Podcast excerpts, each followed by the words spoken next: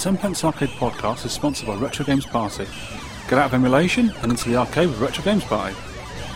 Arcade game hire for public events and private parties. With free regular community-led meetings throughout the year, there ain't no party like a Retro Games Party. Visit their website at www.retrogamesparty.co.uk and get involved. The Tenpence Arcade Podcast is a proud member of the Retro Junkies Network and Throwback Network.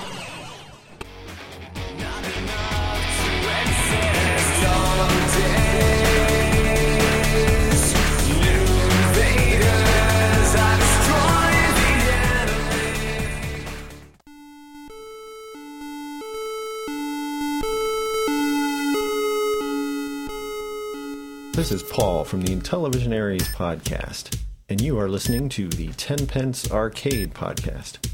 I'm wondering if I should say that in an English accent. Hello. No, that's too generic. Hello, this is Paul from the Intellivisionaries podcast.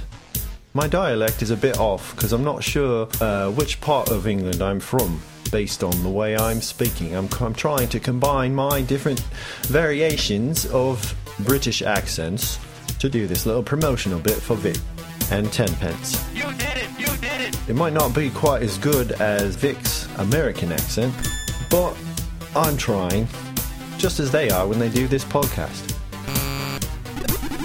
On that note, I've got a question for you gents. If you play a game for free, and you play it three times, how do you know how many times you played it and how much it costs if they're both free? Oh no! So cheers, guys. The Intellivisionaries podcast would like to apologize for the horrible British accents that you've just heard Paul doing. Sad attempts at comedy, potentially insulting stereotypical speech, and a general lack of promo. If you'd like to file a complaint, please direct all inquiries to Rick or Will at the podcast. Paul can't be bothered with such things. He's too busy speaking about himself in the third person. Right. Cheers then. Bye bye.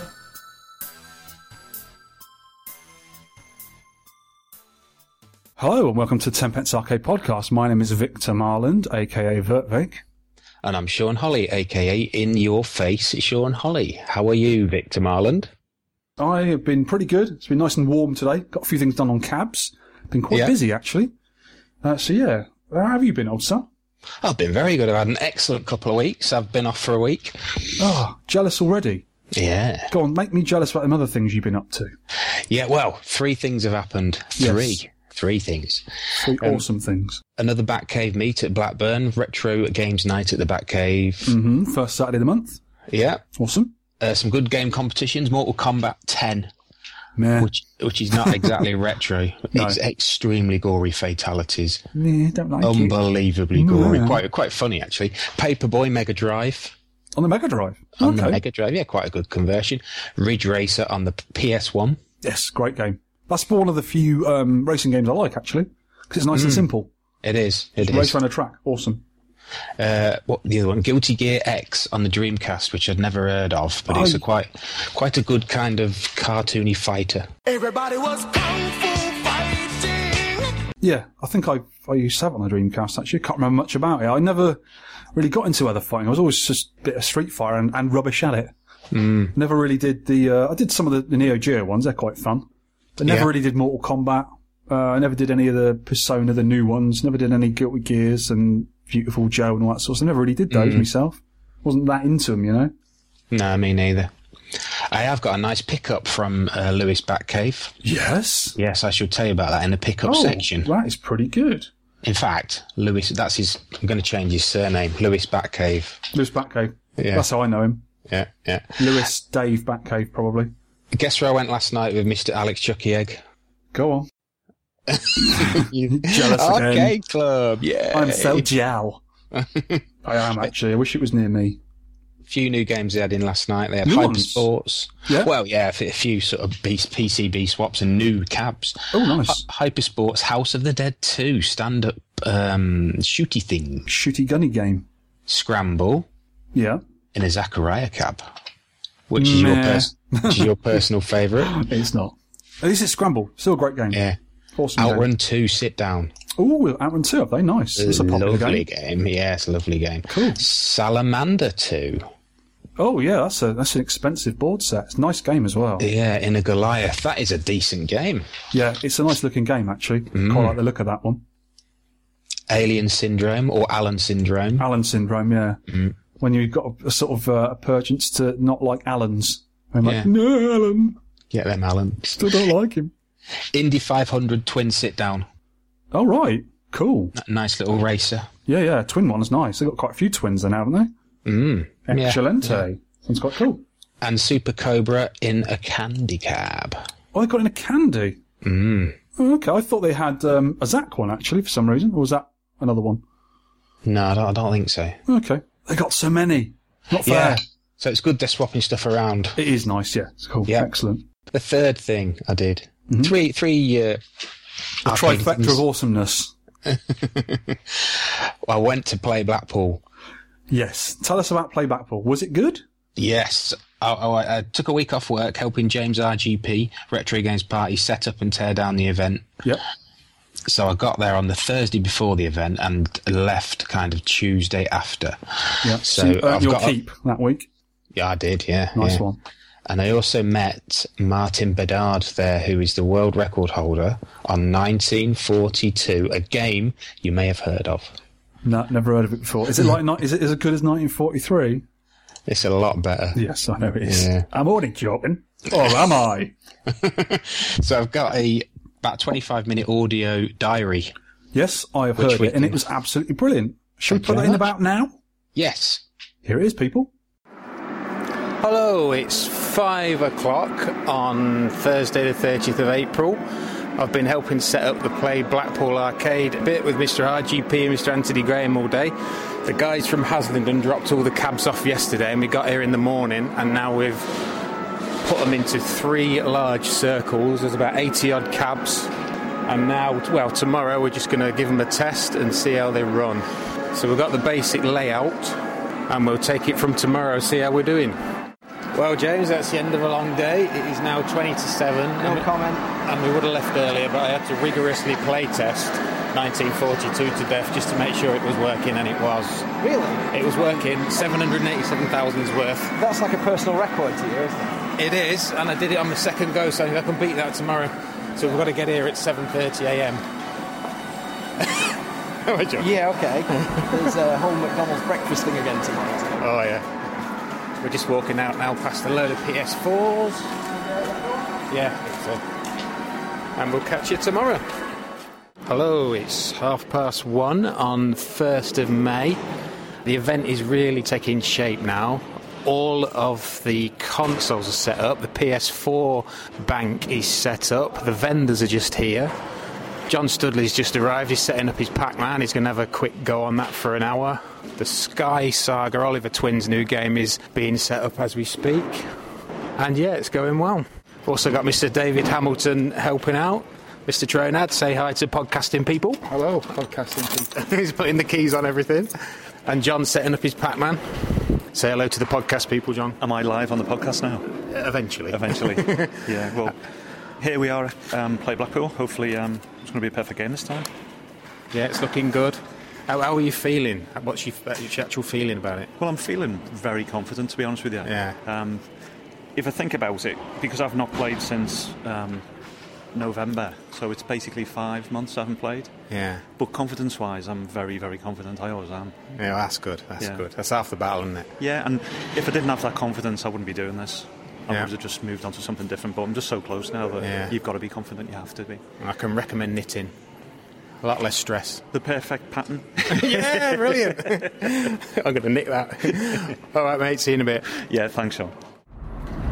Well, it's half past eight on the 1st of May. I'm just driving home from Blackpool.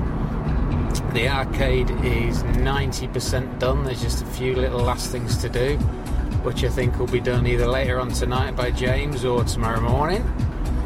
I'm a bit tired. I've had my head in the back of cabs all afternoon, which is unusual for me because I've no idea what I'm doing. Just checking bits hadn't fallen off and that and shaken loose. But it's a bit of an education for me. It was very good. Oh, I'm a bit tired. Oh, that's a massive seagull. Massive seagull. I love Blackpool. Oh, and also on the seafront, there was a massive sign outside one of the arcades just past Central Pier saying, It's here, Star Wars Battle Pod. So I'll have to check that out tomorrow, maybe, or Sunday. Hey kids, it's 10 o'clock on the 2nd of May and Play Blackpool is just about to open.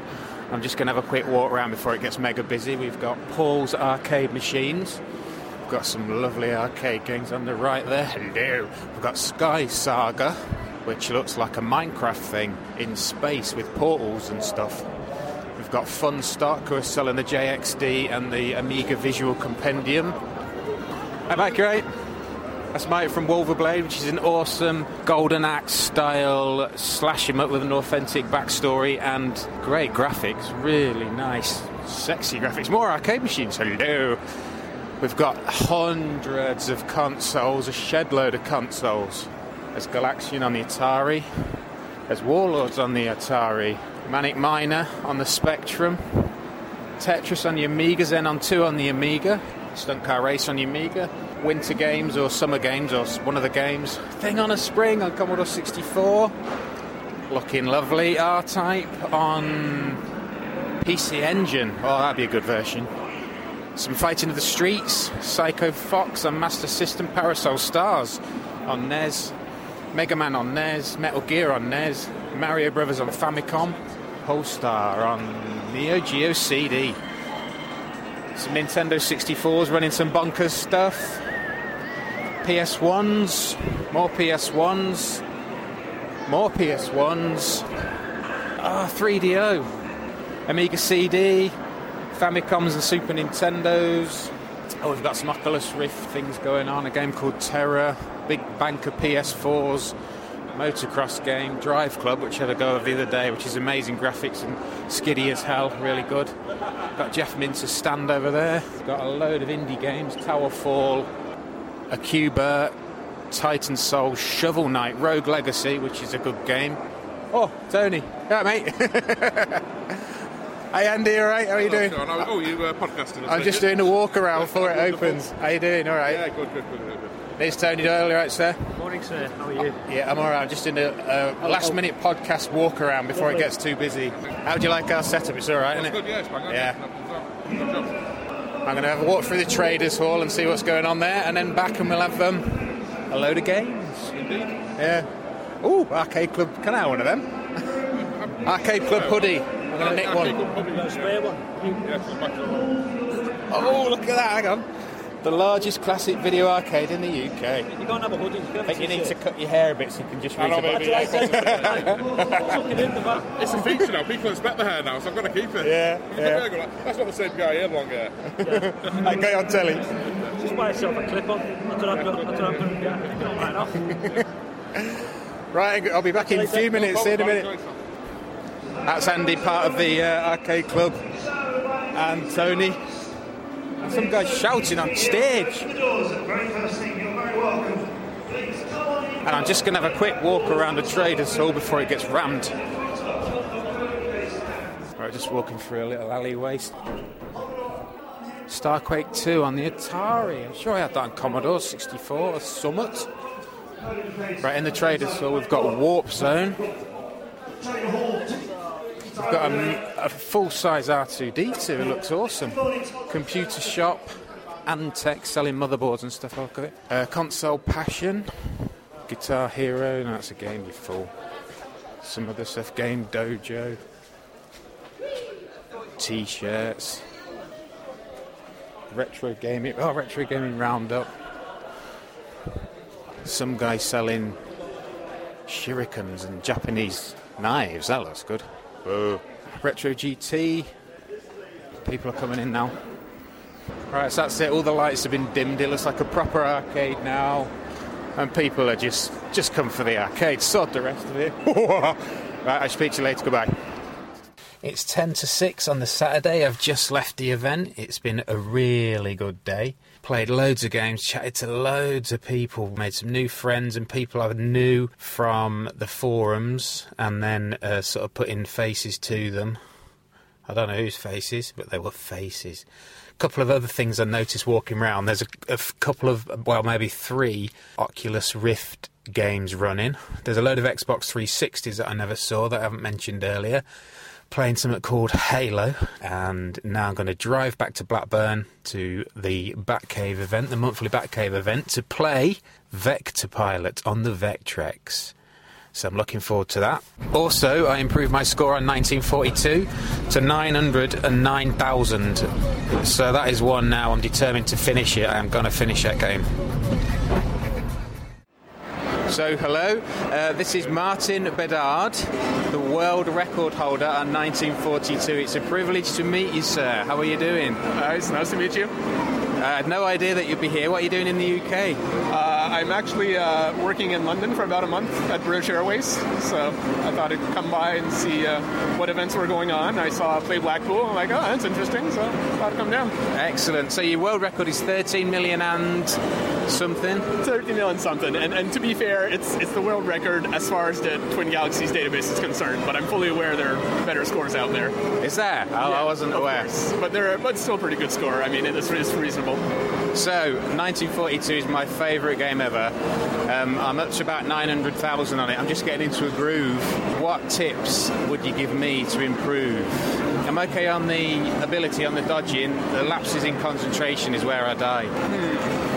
How to correct lapses in concentration? That's, Oh, a, that's a tough tricky, question for me. Uh, you know, it's one of these things. I wish I had something better than practice to say. I mean, if you Yeah. want scoring tips, I can give you scoring tips. With lapse of concentration, that's that's something you got to work on. Go give me scoring tips. own. Scoring tips. Okay. Well, uh, for example, uh, if you're really pushing for points, uh, your little uh, side chips that's some that you can sometimes get as a power up. Yeah. Those side chips, if you intentionally crash them into uh, some of the larger planes, it'll give you 5,000 or 10,000 points if it's the biggest plane. Ah, I didn't know that. That's an example. Uh, what else? Well, the biggest way to make points, obviously, in this game is when you get to the final boss. I know you're not there yet. Yeah. But when you get to the final boss, if you defeat him at, as, at the same time as you die, you get another chance to go at him, and you still get the points. Yeah. So every run through to that final boss, the points you get from him and the other planes supports, give or take 75 to 85,000 points every round. So if you can get there for all your lives, which is 19 or 20, depending on the settings, that's a lot of points. It is. It is. I've got to a point where I'm still seeing new new ships, new attacks. I got I got to a point I didn't get to yesterday. Across the bottom of the screen came grey ships from left to right horizontally. Grey ships from left to right. Yeah, and then they swoop up grey planes. It's a, it's about I don't know what stage I'm on. I don't think I'm maybe halfway through or less than halfway through. From the back, you say? Not more like Fr- from kind the from the sides, mostly. Yeah. Yeah. Similar to the green planes, Yes. except now they're coming Yeah. back. Yeah. Is, is there anything else after that? Any more surprises? No, I'd say that's the extent of it at that point. Yeah. It's the Great Plains, and you have kind of the ones that look like leaves also, that kind of Yes. come from the top. Yeah. And also the ones that are a bit more pointed. But uh, other than that, no, I think you've seen the extent. I think it just gets more busy after a while. Yeah. But uh, no, you've seen most of what needs to be seen, I think. Oh, that's Obviously, there's a few patterns on the bonus stages maybe you haven't seen yet, where they come out, come in from the sides, perhaps. Right. Yeah, there's a few like variations on that, but I think you've seen most of what you need to see once you get halfway. What what stage are you? at? Nine hundred thousand, I guess, sixteen or so. I think so. I didn't look. Yeah. And also, I found out yesterday for the first time there's a, a, a bug in the scoring that stops the extra lives. Yeah. And uh, I'm going to have to investigate on this machine as well. But how that bug works is basically, let's say you're getting your extra lives and sets to 80,000. Yeah. Now, if uh, when you get to the end of the level, you get 20,000 points bonus because you have more than 95%. Let's say you had 75,000 Yeah. extra lives at 80,000, but you skipped past, you went to 95. Now, the way the game's logic uh, logic works, it expects your next extra life is going to get an eight, and it looks it's looking for that eight digits and your ten thousand, but you just skipped over it. So Yes. it gets confused, and you'll never get any more extra lives for the rest of the game. Now, do you play with that in mind? Do you just? Yes. You do. All Yeah, right. For the first million, when you're getting your lives, because after a million, you don't get any more lives. There's a couple trouble spots where, depending on how you're scoring, at a certain point, you get consistent about how you score, and you sort of have to remember, okay, at this point, I don't want more than 95%, so I let a few ships go.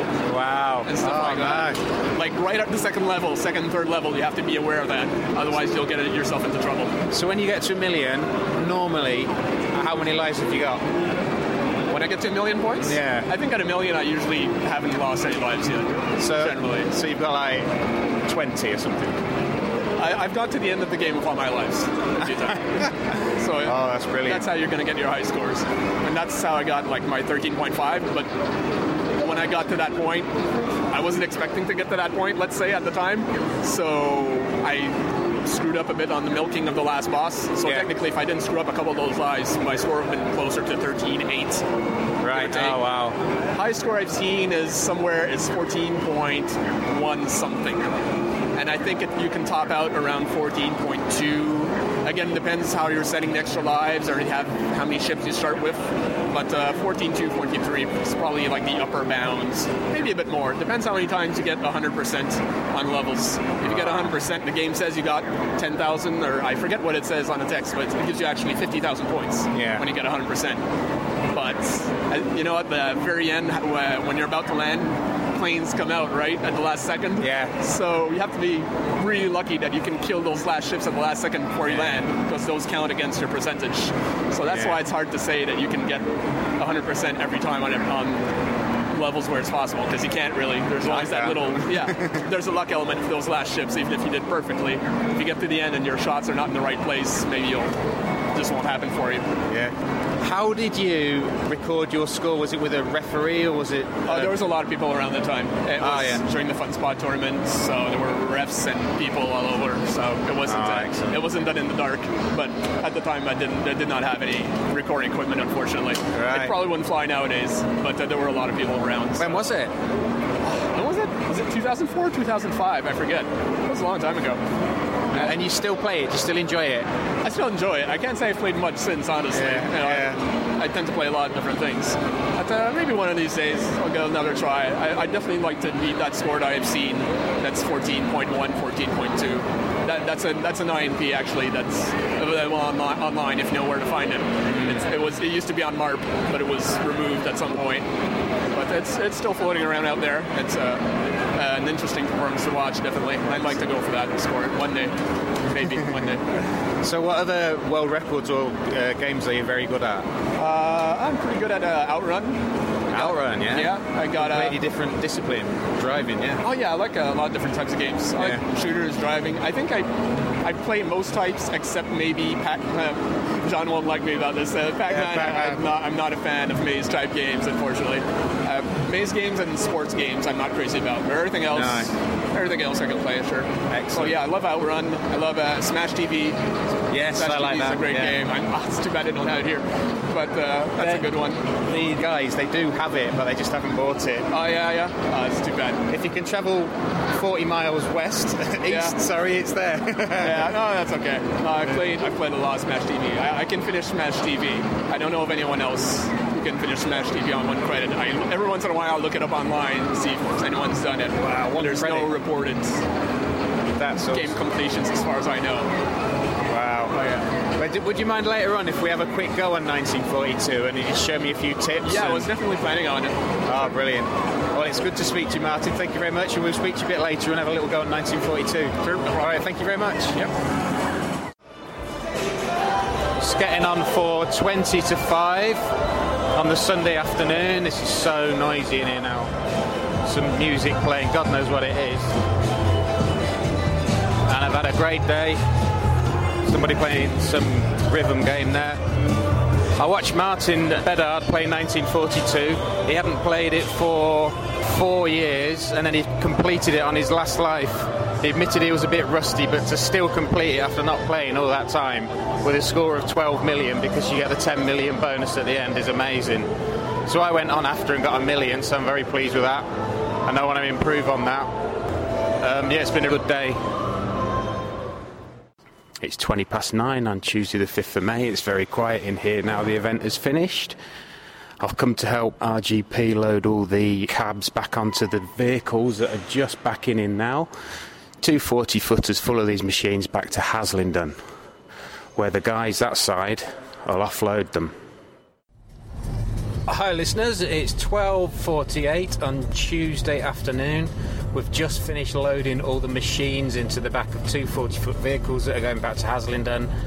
I have got a car full of stuff of PCBs and drills, and and also I've got 1942. This little audio diary about Play Blackpool. If I listen back to it, it's probably been play 1942. Sorry about that. I've got a bit obsessed with it, but I'll be all right once I've played it and finished it and that. So the 1942 is going back to my house, and I'm going to have a good go on that for a few weeks. And all the rest of these PCBs are going back to James's. Uh, what else we got in here? Tons of stuff. I can. add- The car is about three millimeters off the ground. It's that heavy. It's Wednesday, the 6th of May. Play Blackpool has finished, and I'm here with James RGP. And what are your feelings on the whole event, James, over the over the week, really? I'm exhausted, to be honest, but it's been a fantastic event. Just shy of 80 machines there. Everything's behaved pretty much perfectly. No major issues. One tiny little bit of damage, unfortunately, on return, but we'll get that, that we'll get that sorted out.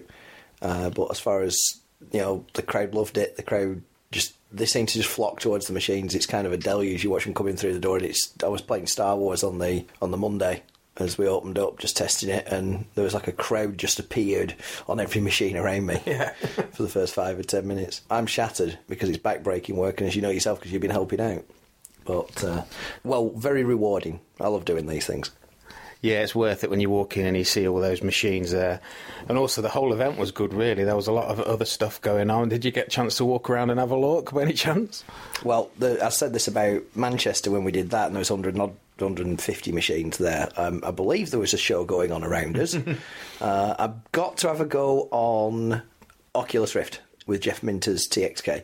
Oh, I did, yeah. Uh, that was amazing to play, and uh, I, would- I just came off it, took the headset off, and I'm like, want, want, want. Just you know, it was that whole sort of just shut up and take my money kind of thing. I don't care. Here's here's here's a card. Just put it on that. I'm taking a lot away. I want it. Yeah, it was good, that. That's the future. Can you imagine us all playing Pac-Man on that thing in a bit? Well, that's the thing. I'm not sure it'd add anything to it. Not the old 2D games, but these new ones, I think it would. Mm, maybe. Don't know. It, it took me a while to get my head round the fact that you've got to actually move your head on the warp level on TXK. Yeah, it took me a little while to realise that the headset had motion sensing in it. And you to move around you the warp level after we played it a few weeks ago at Batcave, and you just it's just a joystick. I didn't know that. I asked Jeff Minter what was going on. I said, I can't get through them tunnels. He says, You've got to move your head, which is obvious, really, but if you've never used the technology before, it's not, is it? Uh, no, it's it's kind of a learning experience, um, a great one at that, and I'm just really sad that nobody else, unless it's a show, you're not really going to get the chance to experience it.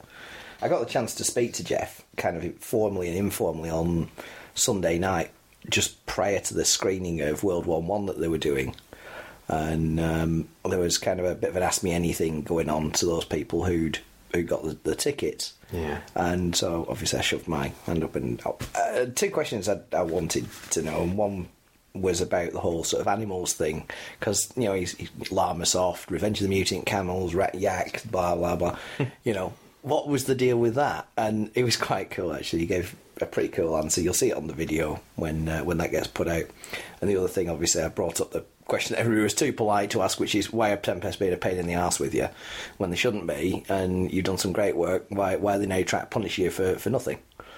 Yeah. And uh, so he, he went into that a little bit, and hopefully some of that will make it to the edit of that because it was being filmed on the Sunday night. Was uh, the crowd talk? Right. Well, thanks so much, James. Onward and upward. Next one now is Nerg on the 20th of June, is it? Yeah, twentieth and twenty first. So the trucks start rolling for us on the on the Thursday. So yet more back breaking, cab lifting, and fixing and stuff like that for the next four or five weeks, followed by a weekend in Newcastle, which um, I love. I love the Newcastle event. Um, not a big fan of the yellow lights, but I love the atmosphere up there. The the locals are absolutely amazing to, to get on with. They love the games. Uh, they're a lovely bunch of people up there. I love working with Phil and um, roll on uh, roll on Nerg. Yeah, and the last year the evening event was good as well, wasn't it? With those two comedians, was it three comedians? Three, weren't it?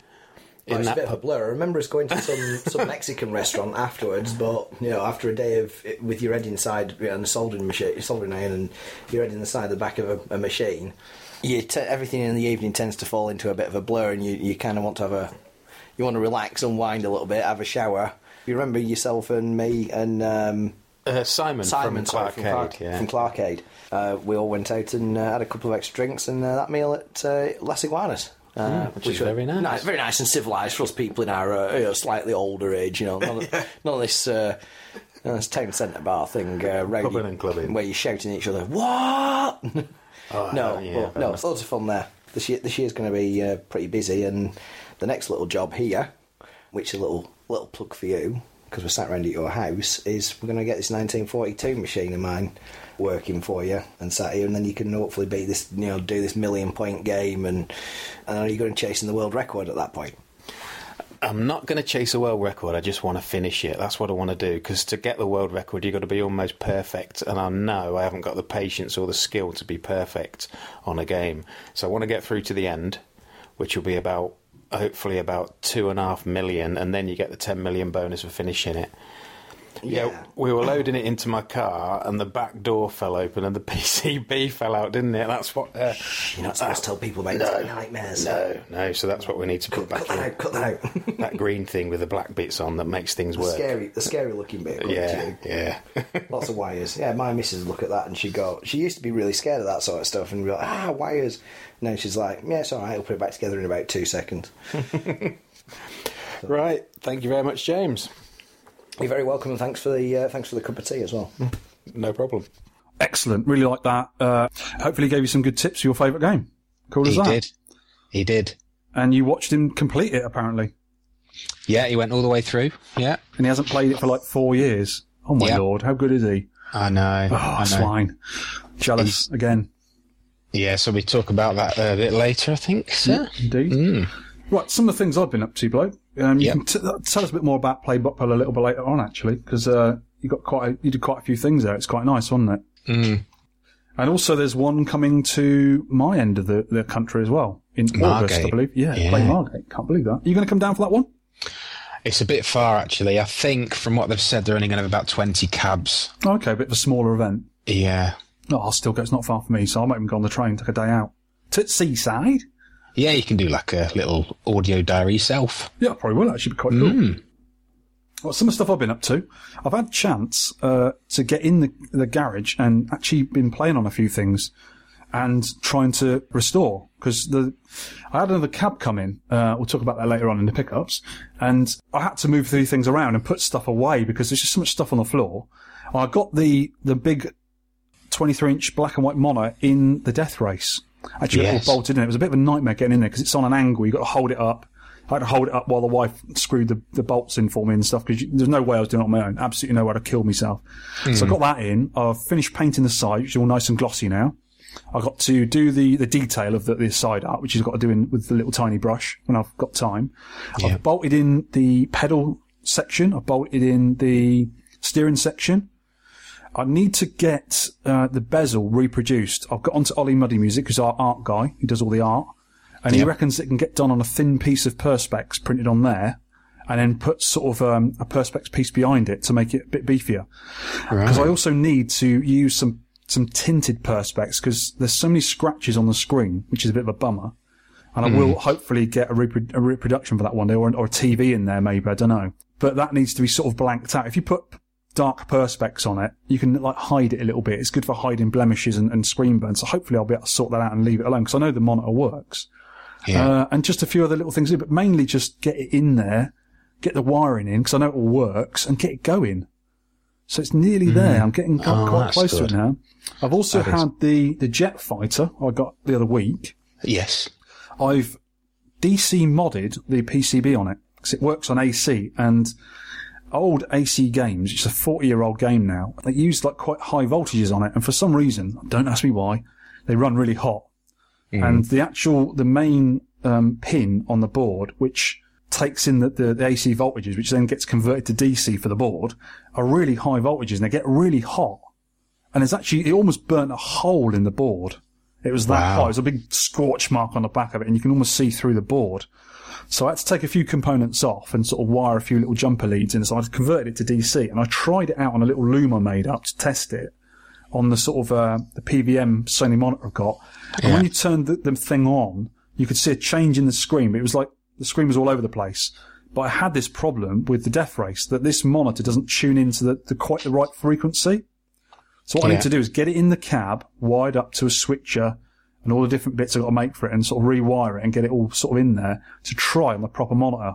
For all I know, it might even work, but I'm quite doubtful it'll work. Yeah. Because when Marty Smartin had his, he's got his identical cab off the same guy I bought mine off of. Uh, it didn't work quite right, but it didn't take him much of a fiddle to get it going. So apparently they're quite easy to fix for him anyway, because he's quite a talented guy. Yeah. Um, but hopefully he'll help me out with that one. He's been helping me out um, a little bit, telling me what to do and what to try.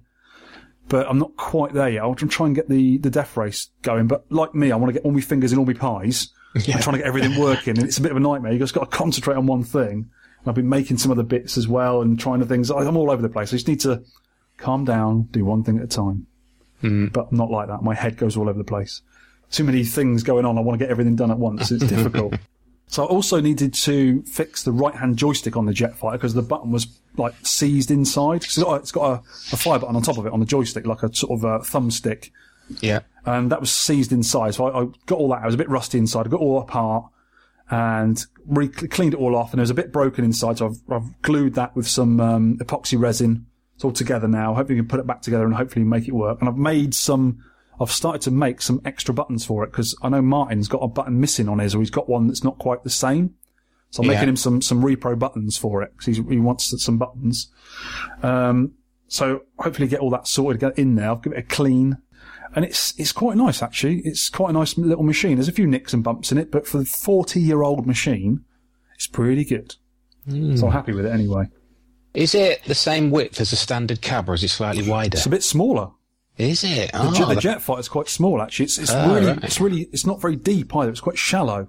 Ah. So when I put it next to my my dig dug, I put it right against the wall. It's got about I don't know eight or ten inches inside the depth of the, the dig dug. So it's quite a small cab. It's only, a little- Ah. it's only a little thing. Oh, that's different to what I thought, actually. No, no. Um, Death Race is massive. Yeah. Death Race is a beast of a thing. It's huge and Mm. it's damn heavy as well. Uh, I've also made uh, a thing called an 8-bit vertstick. I can see the very shiny picture here. Yes. Basically, I needed a joystick for my 8-bit computers and consoles, you know, Atari 2600, Commodore 64, uh, Spectrum, Yeah. Atari 800 XL, you know, all that sort of stuff, Amiga and all that lot. 'Cause I was just using an Atari stick or also a, um, a quick shot, which I never liked because they always hurt my hands. I never liked holding onto the bases and, and holding them and s- using the suckers on the table and all that lot. And I never really got on with the trigger sticks. I've never been really good with those. I always Yeah. like a joystick and separate buttons. Yeah. So I thought I'll make, make myself one. You know, it's, it's only like a nine pin D plug with the, the wires going to up, down, left, right and a fire button and, and common ground. It's that simple. And also there's a little, there's a five volt and a ground from the computer. So you can actually put little lights in there and all sorts of bits and bobs and circuits and stuff. You know, how hard can it be? I, I got some perspex I had already left over and I made a box basically and some little pillars in the side to screw into the sides of it to make it rigid. And I made an 8 bits vert stick, which I'll put on the show notes, a little picture of it. And it, even though I made a bit of a miscalculation with the, the depth of the joystick that's in it, I thought it had to be thicker. So I can actually make a thinner one. And I'm going to make a Mark II a lot, lot thinner. And I'm going to make it out of um, uh, ivory coloured perspex. So it's like a beigey computer boring colour. And put some, because I've got arcade joystick in it and arcade buttons, which I can, proper leaf buttons, so nice soft touch, real quick buttons. Yeah. And it works a treat. It works really nice, but it looks quite bulky and big. But because it's made out of perspex and there's nothing inside it, basically, it's really, really light. And it works a treat. What I'll probably do is I'll either give this or sell it off cheap to someone who needs one. And Yeah. I'll make myself a Mark II. It'll be a bit thinner and uh, a bit lighter, hopefully, as well. But it's, it weighs nothing. It really does. Nothing It does look good. Yeah, I really like using it. It's a lot better than a, a rubbish old Atari stick or a, you know, a, a quick shot or whatever. So it's got, is it the nine pin plug on the end of it? Yeah, just a standard Atari one. It goes in an Yeah. Atari or uh, other ones uses it? Most of the old computers use it, that sort of thing, you know. Yeah. So it works a treat though. It works really nice. I was playing. I had a quick go at 2600 uh, Night Stalker earlier. I was playing on that. It's great. So much. You, you, your gameplay goes up a mile because it's, it's a real nice arcade sort of style stick and that, and the buttons are proper leaves. It's really cool. Excellent. Another thing I was doing as well is I was toying, uh, and it's one of those things that sort of got in my head and sort of backed off in the end because it's going to take too much effort to do it. I was toying with making an LCD marquee display that I can bolt to the back of my Naomi cab Yeah. because normally they had a, a plastic, um, a sort of plastic retainer on the top, and you just put a static picture, you know, a paper picture in it, Yeah. I've and the light them. from the actual marquee and below it lights up underneath it, and it's just a display really. And I thought to myself, I might make a, I can make a bracket quite easily that bolts to the back, it's all steel construction, with an LCD screen on it, like a, a 16.9 uh, like a 19 inch PC LCD screen on it. And what you can get, if you're quite clever, and I sort of got it working, is when you choose a game in MaLa, which is the, my uh, main front end of, of choice, Yeah. you can get it to display on another screen from the game screen different things like, you know, how many buttons it uses and how many joysticks it uses and, and maybe some instructions or history about the game. But the one I wanted to do was actually display the marquee picture. So when you choose, say, Lunar Rescue, you get on the top screen above your proper screen, which is playing the game, you get the marquee up, which is quite cool. And then when you go Mhm. out of it, you can have like a standard static display, like say the 10 pence logo. And Yeah. then when you choose another game, say you choose Donkey Kong and hit the button, the Donkey Kong logo comes up, the Donkey Kong marquee comes up, all automatically. and I got it good. working, but if you think I've got, say, for instance, 300 games on, on my main setup, you have to make these thing called lay, dot lay files, which tells the game what file, what picture to use and how big Yeah. it is. And it's got to be all standardized. If it doesn't, if it's not exactly right, it will not work. And what I use, I sort of, I went online to find out how people did it. And what you can do is you can generate these lay files. Yeah. But when I did it, it all worked. It did all like hundreds of them, but it didn't do one thing right. And then when if I just go in there and edit it, it's just a text file. It does it right. But I don't want to go in and edit 300 of the damn things. Oh, right. So I don't know if I can be bothered really. but it would it would look really nice. I mean, it'd be like a little sort of a little fancy extra. So if anyone knows how to do this, can you please tell me how to do it with a method, or do it for me? I mean, it's a bit lazy, but yeah, I, I think if I get all my other projects doing, I might go back to it and have a go. I did manage to do it, and it's quite easy. Ah, so you're close then. Yeah, yeah, I've got it working, but it's just trying to get everything going. You know, it's a bit of a nightmare. So I want to get my cabs up and running because I've got that jet fight that's not working, and I've got the death race, which is nearly there. I know it works. Just need to get on and get on and do it. And I'm sort of getting close to it, you know. Yep. So what else did you do at Play Blackpool? What what caught your fancy there? Oh, I went on Oculus Rift. I spoke to Jeff Minter. Oh, the Llamasoft man, the yak. Yeah. Yeah, I just had a quick chat with him. Well, kind of chat at him, really. Yeah. I think he was- I love him. I love these games, man. I said, tune into the 10 pence arcade, Jeff. he just looked at me. You went, what? He What's just sort that? of blanked me. I thought, oh God, I think he's having a bit of a busy, stressful day. He so I started was. rabbiting on about something else, about Atari. I suppose everyone spoke to him about I bet they Atari. did. Yeah, he's probably sick and Yeah. tired of it now. Atari I was sucks. Simple as that. You suck! Nah. And that TXK is good on Oculus Rift, but I, I didn't work out you had to move your head to get through the tunnels. There's like an intermittent level Yeah. In between the levels where you, you move your head to go through the tunnels. So I was Oh, moving the stick and and then all Yeah, of I a sudden, suppose, I suppose, because it's the Oculus Rift bit, which, you know, is the VR business, they must have to do something with the VR rather than just your hands on a stick and some buttons. So there Yeah. must be a, a part in there that, that needs the Oculus Rift. Otherwise, it'd just be on a, on, you know, on a PC or whatever, wouldn't it? yeah, That's yeah. cool. So enjoyed um, that game? Yeah, really good. And uh, I spoke to Jim Bagley, who was demonstrating his little ZX81 that was running the Dragon's Lair video on it. Do you know what? That shouldn't happen. I know it's incredible. I, I, I looked at it a little while ago on, on a, a video, and I was thinking they must be using a super souped up ZX81 with like a million K RAM or something. I'm not sure. Do you know how exactly how it works? Because it seems like it shouldn't. It's witchcraft. You switch it on and then the picture comes on. It's something like that. I don't want to get too technical, but that's kind of what happens. I'm glad you're here to tell me these things. He's got like a little expansion pack at the back of it, but I think it is only 32k. I don't think it's massive. Oh wow, really? Yeah, and and that kind of boosts it. Yeah, yeah, I bet. But he was putting other. We asked him like how he did, how he were doing it, and he were going into details, which completely went over my bald head. Did you go all glassy eyed? Went, no, Yeah. Oh, that's good. That's good. Mm. Is that? But he put li- different videos on. So he put like a um, Bruce Lee Enter the Dragon little three minute clip. Oh, cool. On a And that- ZX81, that, doesn't seem right, does it? I know. That's He's very clever clever. he is. very clever. So you could actually play Dragon's Lair, or is it just a, a, running demo? You can pr- play Dragon's Lair, like move left. You know, you, Really? really, you just get a choice, don't you? yes, It's, yes. uh, It's a it's a Twitch game. Yeah. yeah, it's like a multiple. You get to a certain point, you've got to press Wow. Up, down, left, right, or sword. That's it, really. Yeah, yeah. And then it runs a different bit of video. So yeah, that was working. That's amazing. How cool is that? Yeah. He's a clever man, isn't he? Mm. Doing Manic Miner on Pac-Man hardware and all that sort of business. Wow. Yeah. That's awesome. good. That's really cool. yeah, like there's it. lots of other stuff that went on, but it should should all be in the audio diary. Indeed. Yes. Okay, then let's do a bit of arcade news, shall we? From around the world and areas that may be local to ourselves. Full stop. Indeed. So we got a little bit less news, but more detail apparently. Yeah. Mm. Here's one I found on, I think I found on the UK VAC forum. Uh, Spartan X, which is also known as Kung Fu Master, It is. number two has been found, Yeah. which nobody knew about. It must have No. been a, a promo that never came out, maybe. Uh, Mm. They found the ROMs, and I think before long it'll be playable in MAME. And there's a video Yeah. which is on our our show notes, and it looks cool. It looks like a sort of um, a graphical update with some extra bits and bobs in it. It looks really cool. So I, I like Kung Fu Master anyway, Yeah. and it looks really nice. Really nice game. Looks even tougher. Yeah, yeah. It's a I bit of a difficult game one- anyway. Yeah. Yeah. After the first level, it gets re- it, it really hard. I Oh, you find it difficult. I do. So next week's game, nice people. I can get to about level four. I've never done it. I've, it's one of those games I'd like to do, like Green Beret. So I might concentrate on that one next. Ah. Hmm, you're not very good at it. Hmm. Oh dear. Yes. so that's that one. And also, talking about sequels that never came out, Missile Command 2 has been found. Now, this one is on, uh, I'll show notes, send you to UK VAC, and there's a, a link on there to it. But this was a concept game, not released in 1982. I think it went out for field test, as far as I can read.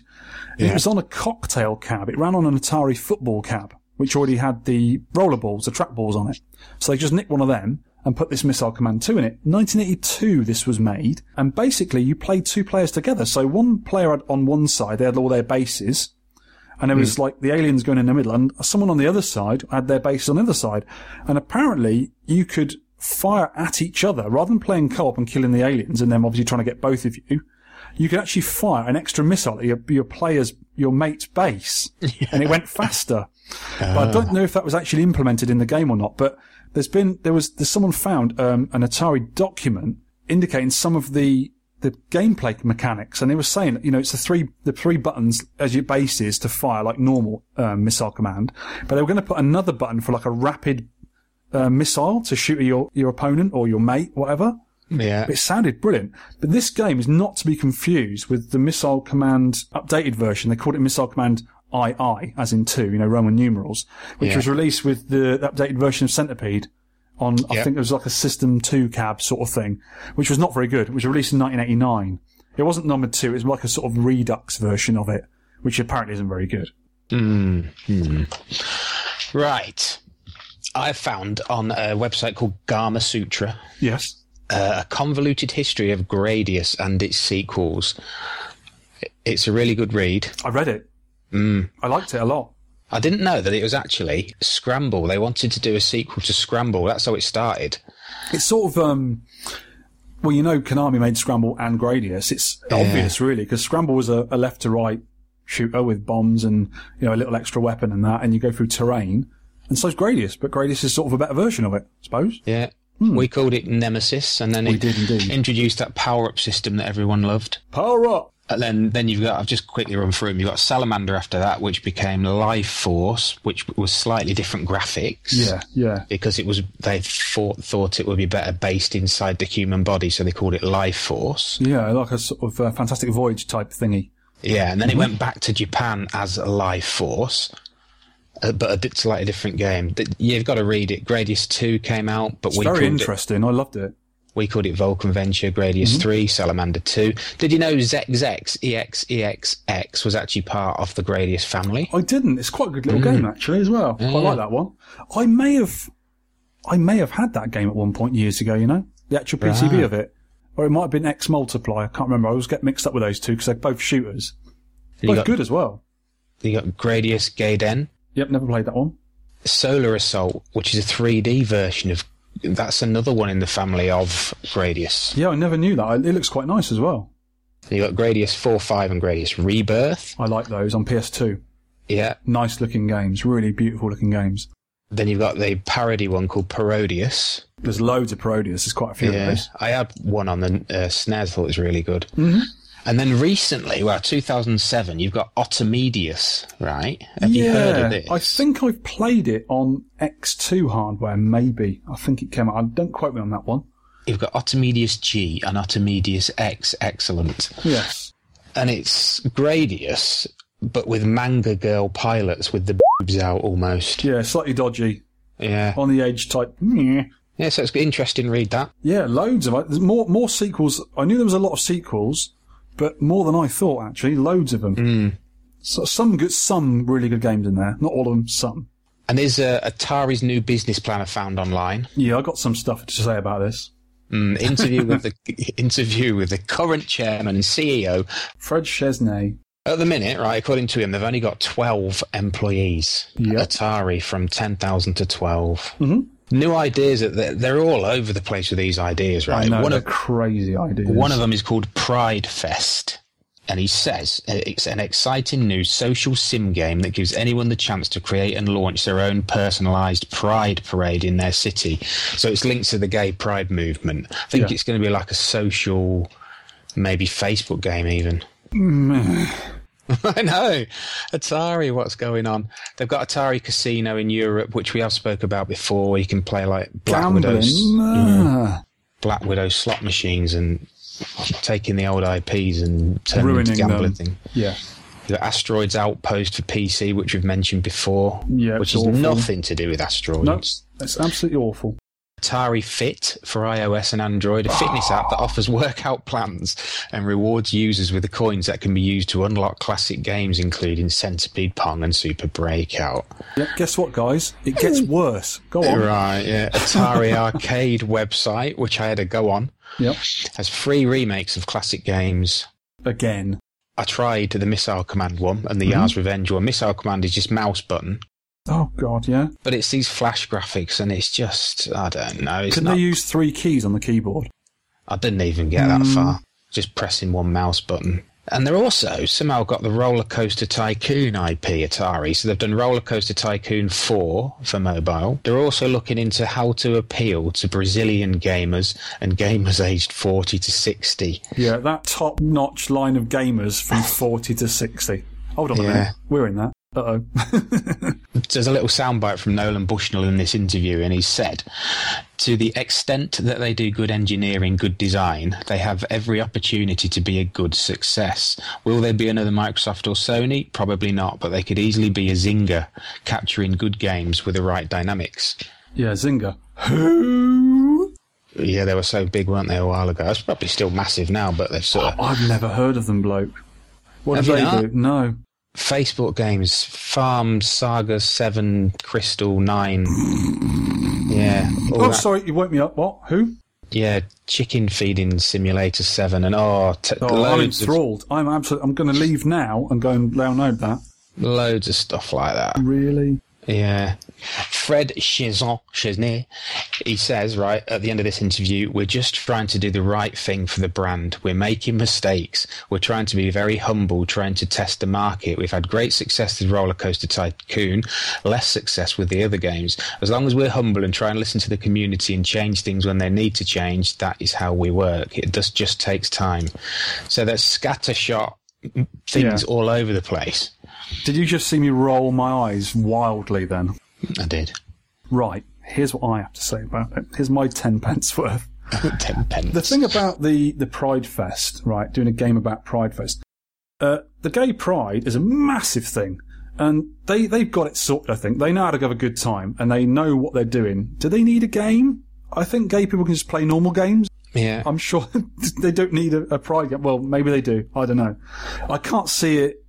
What can you- I don't know. It's not an obviously it's not an arcade game, so it doesn't really appeal to us. But I don't know if they need that. Asteroids or the Atari Casino. Atari, I don't think were ever involved in casino games, were they? Mm, no, I don't think. They did so. a few pinballs. They did a few EM games. Obviously, they did some really cool video games and stuff. I don't think they ever did any casino and gambling. What, what, why do they need to move into gambling? That's crazy. I know. They're just trying to use their famous old IPs to make rubbish. I don't know what they're just ruining it. Just leave them alone. We're still playing them. Leave them alone. The Asteroids Outpost has got nothing to do with asteroids. I know because I have an asteroids machine. It's got nothing to do with it. And uh, well, the Atari Fit, Wii's do that. That's what a Wii's for. The Wii Fit, which was an absolute blast. Why Atari doing that? It's, I, I don't. I just don't understand. Atari, uh, obviously famous for doing arcades and home video games. They Yeah. never did stuff with Fit. It's just they're just trying any old thing and putting the Atari name on it. What they should have done, and I think everyone will agree with me, listen to this podcast, is bring a decent arcade game out. Hmm, TXK anyone? Yeah. Yeah, exactly. They had one. They chose not to use it. It would have been an awesome game, that. Yeah, bite me, Atari. Yeah. Anyway, let's get them out of the way. Yeah, they're just just throwing loads of crap at the wall and, And hopefully seeing- something will stick. Yeah. Not for me, it won't. I'm just going to wipe it right off. yeah, that was good. That uh, Sky Curser guys are working on a second dedicated cab, which they have already sold to an arcade. So things are picking up for those. Yep, absolutely brilliant. And there's there's a link to the, the cab that they're going to be working on, but they haven't said who they've sold it to yet. Well, I, I, I commented on the Facebook page saying that's awesome, really like it. What I really want to see is a production line of them. Yeah, that'd be lovely. It'll Yeah. happen. I'm sure it will. Good luck to those guys. Mm. That's about it for our, our limited news this week, isn't it? Yeah, less news, more views. Oh, yes, that Get is good. I was clicking it. Less news, Have more that. views, listeners. Moving swiftly on. And do some pickups.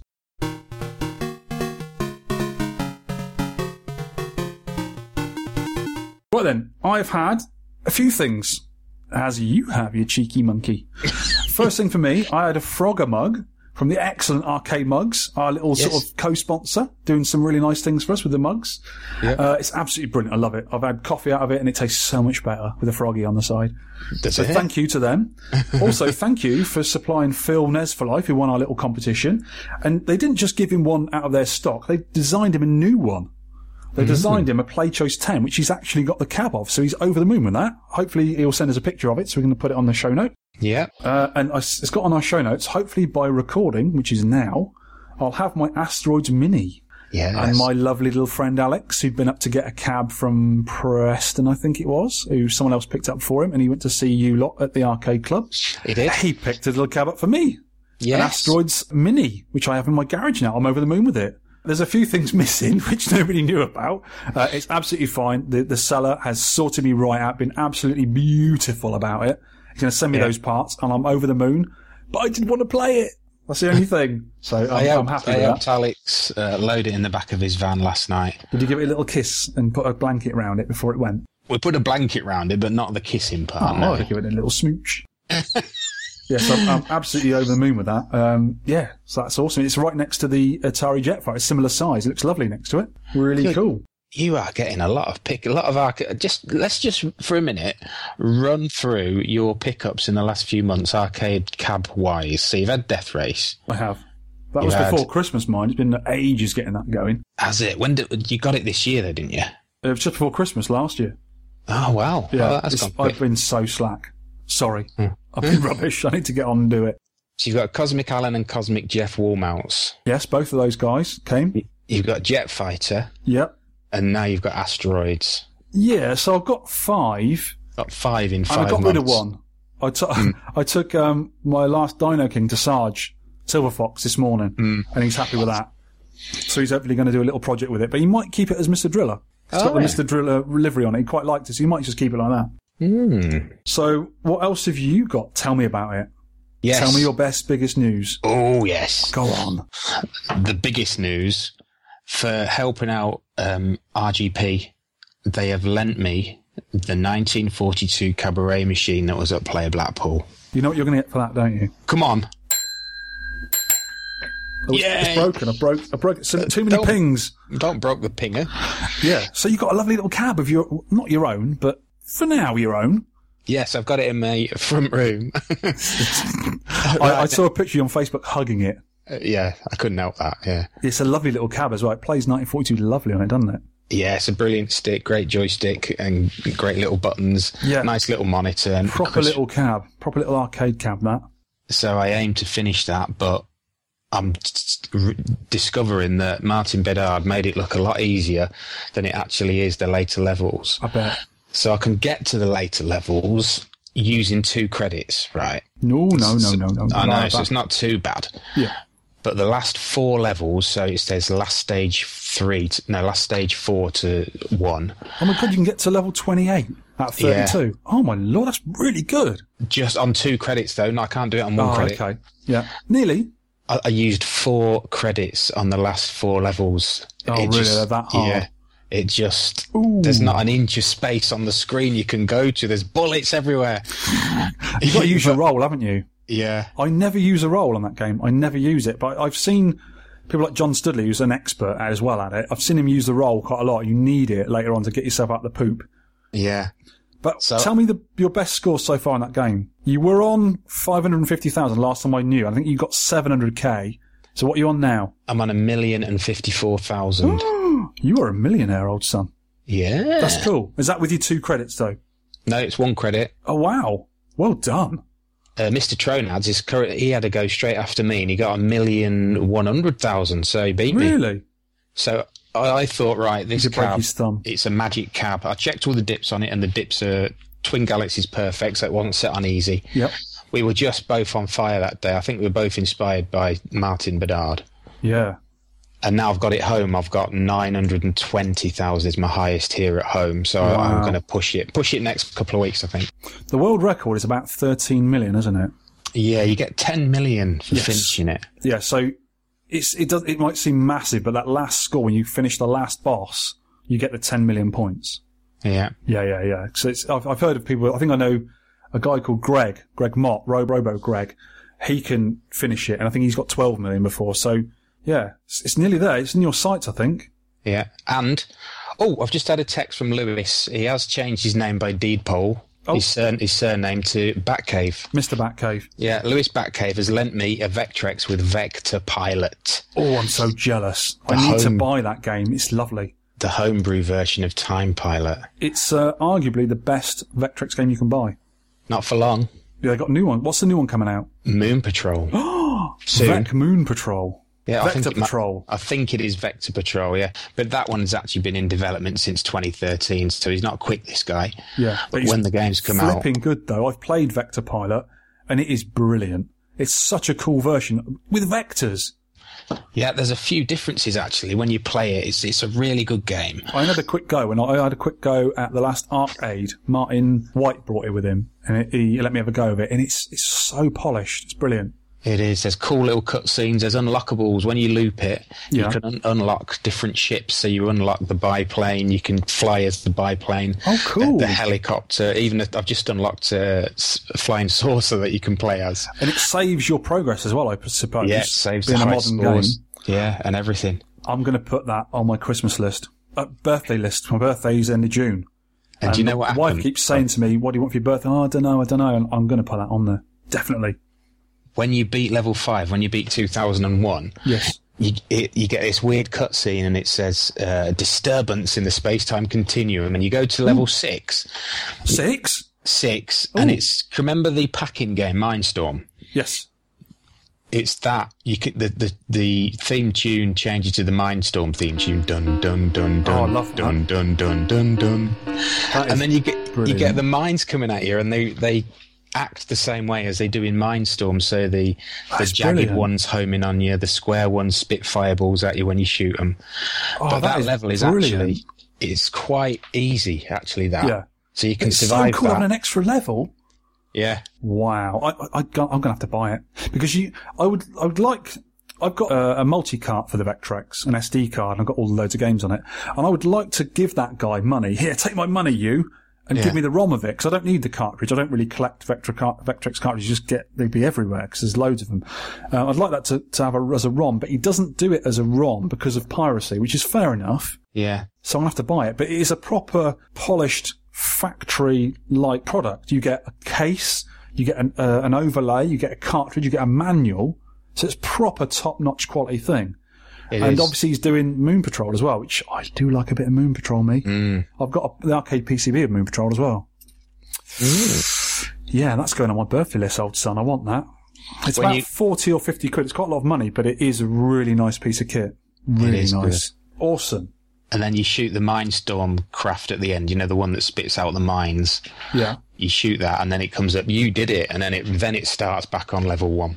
Cool. Yeah, very good game. Another little pickup I got when I went to see Sarge this morning. I, I took him loads of things around. I got so much gear I don't use, and he would make some use of it. I said, "Here, have this, have this, have this," and just gave him loads of stuff with the Dino King. There's a joysticks and some other bits and bobs, and hopefully he's going to kindly help me out by fixing a few PCBs because he's getting quite good at that. But he also gave me. He gave me uh, an Atari 2600 because I was having trouble with my one. It's been AV modded. It wasn't producing colour properly. He said, "I have this one, and if your one doesn't work, give me that." And blah blah blah. And he gave me a little mod for PC Engine, which makes it RGB. Yeah. So I'm going to make a little connector and a little loom to put a PC Engine in an arcade cab Oh wow. because you need RGB to, to play in a cab, obviously. And I can make a little pad hat. 'Cause There's so many games on the PC Engine that are absolutely ripe for arcade. I mean, there's like Superstar. Is it Super Stardust? Super. There's a really cool shooter. There's quite a lot of shooters that you'd love on there. It's Superstar Soldier. And obviously, Parasol Stars was actually there was actually I think an official kit made for PC Engine to go in an arcade cabinet. And our Mm. friend Ollie Muddy Music has actually got it, and it, it looks like it belongs in an arcade cabinet. It really does, Mm. and it you would not know if you didn't know there was a PC Engine in there. You would never know it was a console. It plays really, really nicely. So yeah, I'm going to hopefully do that with that. And he's given me all sorts of bits and bobs. He's given me a a, a factory or a, a, a made up Konami 36 adapter because I've only got one, and I've got loads of Konami games. I often put two in a cab, you know, a vertical game and a horizontal game. Yeah. So now I've got two looms, so I don't need to just put one in at a time, which is quite cool. Mm. I think you'll get a shout out and a ping for that later on, you know. So yeah, a few little things, bits and bobs. You know, and he gave me some a joystick as well and some other things. It's been actually cool. Nice to see him again this morning. His nutty kids as well, which are also really fun. so that's me for the uh, the pickups, and you've had And some as well, which is I've nice. I've actually got some. Well, they're not kind of pickups; they're on loan, but uh, Still nice. yeah, fantastic. Yeah. Okay, let's moving along quickly to some feedback. Right, Silver Fox, we've just been on about. Yes. He's put awesome artwork, Tina. I assume that it was Alice that did it. I've got to explain this because on the on the Green Beret artwork, we had little name tags on our military suits. One said Tina and one said Alice. Tina is from Wonder Boy because you were dressed up as Tina. I was indeed. That's my new middle name. And Alice was from Marchen Maze, which was me dressed up as Alice in Wonderland. it was. He's put another excellent podcast, Shaun. Can you bring me that frog ga- frog game script? I want to invest in it. You know, I was talking about uh, Frogger. Yes. But he must pitch it to me in a Miss Frogger voice. A Miss Frogger. I don't know how you do a Miss Frogger voice. That could have been a, a sequel that never existed. Miss Frogger. Mm. I agree about the bit rate. Quality quality wise, it's the same. It's just a lower overall volume. Turn it up. And, and using good quality headphones, there is no difference. But using an iPhone stroke iPod with stock headphones, as I assume a lot of listeners do, then I would definitely recommend upping it to 128. No. Shall- All right. Get some better headphones, listeners. Stock iPod homes headphones are rubbish. Don't use them. I just throw them away immediately when I get the new phone, whatever. Nes4Life. Good podcast, guys. So many arcade pings. It was a ping-tastic one. Ping-tastic. Maybe Shaun should have an in-your-face horn. Hold on a minute. That's a bit of an anticlimax, wasn't it? A rainy commute set was certainly bettered. Cheers. Good. Ian Ski. That was a great listen as always. Nice work. It would be awesome if you both came to Arcade 3. Vic is already a veteran, of course. I hope you can make it, Shaun. I am sure us Southerners will make you feel welcome. Glad you like my feedback. I didn't think you'd read out so much. Yeah, yeah, we love it. We love your stories, people. Please send them in. You know, we're always after a bit of feedback and some uh, interesting things you might have done. Maybe you've made something. Maybe you've got a new cab. Maybe you've been somewhere that's cool. An arcade report. That'd be excellent. We'd like to hear your stories. And if you want to do a little audio recording for us, maybe, or even just let us read it out, little stories, we'd love that. Thank you very much. We would. Also got some feedback from Jan Holly. A new Who's that? listener, sneaky wife. So that's it, yeah. She's put, Oi, Alice, stop chatting up that Tina bloke and get washing up done. That's you, that is. Yes, I had to do washing up, lad. Mm-hmm. Mm. Zipper. Right, we're going to talk about Mr. Zipper later Yeah, on. Yeah, he's going to get a punch in the kneecap in. The cheeky scamp. Yes, the monkey. I loved Green Beret and really enjoyed listening to this. It was my first board, first loom I ever made. I managed to rescue the hostages for the first time this week too. Bit of a momentous occasion. Hold on a managed minute. to get. For him? Yeah, he managed to rack up 240k. Hold on a minute. For him. The secret to get a high score seems very much to inch an attack rather than rush an attack. Absolutely. It is, isn't it? Yeah. Not as catchy title, though.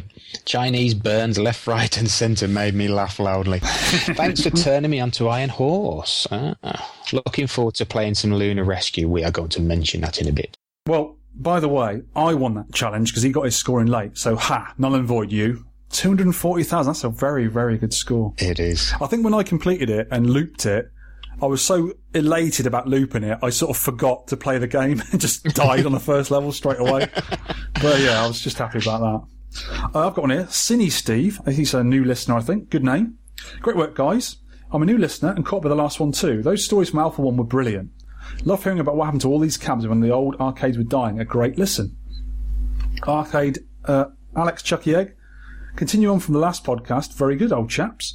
Now you know Shaun's love of dogs. Surely now every game has got to feature killing an animal of some sort. Hmm, he's onto something there. That's clearly his weakness. uh, also, well done for finishing the game, the Green Beret. That was brilliant. Good stuff, guys. Hurray Banana. Another great podcast, guys. Question Lunar Rescue is very similar to Space Launcher. Did Nintendo borrow the idea from Taito, or was it the other way round? Both are excellent games, but share a similar mechanic. Hmm, yes, indeed. We Uh, shall talk about that, won't we, when we talk about the, the actual game, I We think. do actually very similar games, and I've got both of them, so that's cool. Ooh. Anunnaki. I love Green Beret. It's one of my. It's in one of my generic cabs at the moment. Well, Russian Attack actually. One of my childhood memories. Uh, I think I was talking about the Commodore 64 version as well, which is quite good. I've been playing it on the my new 8-bit vert stick, and it's a very hard game. The 64 version. Yeah. Uh, when the guys shoot at you, they don't bend down and give you a second. They just shoot really quickly, and you've got to get out of the way quite quick. So it seems quite more difficult than the arcade version, which is weird. Uh, but he said yes on my MSX. It was also very badly ported because I said the um, the Atari XL version was absolutely terrible. Yeah. Uh, Neil1637, I think he's a new listener as well. Yeah. Just catching up with these podcasts. Great stuff. You're very welcome. Nice to hear you, Neil. Hmm? Darth Nuno Bruno posted a link to a 1992 Japanese trade show where Toaplan are exhibiting Dogyuun of with a hand drawn marquee thing above the cow and Pippi and Bibi's whoopee. Mhm. I've had a look at that. It's really interesting. Yeah, yeah, it was a good little video, wasn't it? Yeah, but great podcast. Green Beret is a fantastic game, and I remember it was very hard game in the arcade. That's why I didn't put much money into it, but I loved it. One of us can do it on 10p. look at you. Ting. It's Probably my can't- I probably can't do it again. I was waiting like mad for the Amstrad port of the game. I dreamed while I was looking at this beautiful ad in the magazine, and as you say, what a great cover picture. Mm. It is. They're good, it's good inlay for the cassette, that. But I was a little bit disappointed with the Amstrad version. The scrolling. Amstrad scrolling was never the best, was it ever? Apparently not. I never really played Amstrad when I was a kid. But yeah, apparently their scrolling wasn't very good. The lack of scrolling is, but as usual with Amstrad games. Mm. My friend had the C64 version, which is a hundred times better.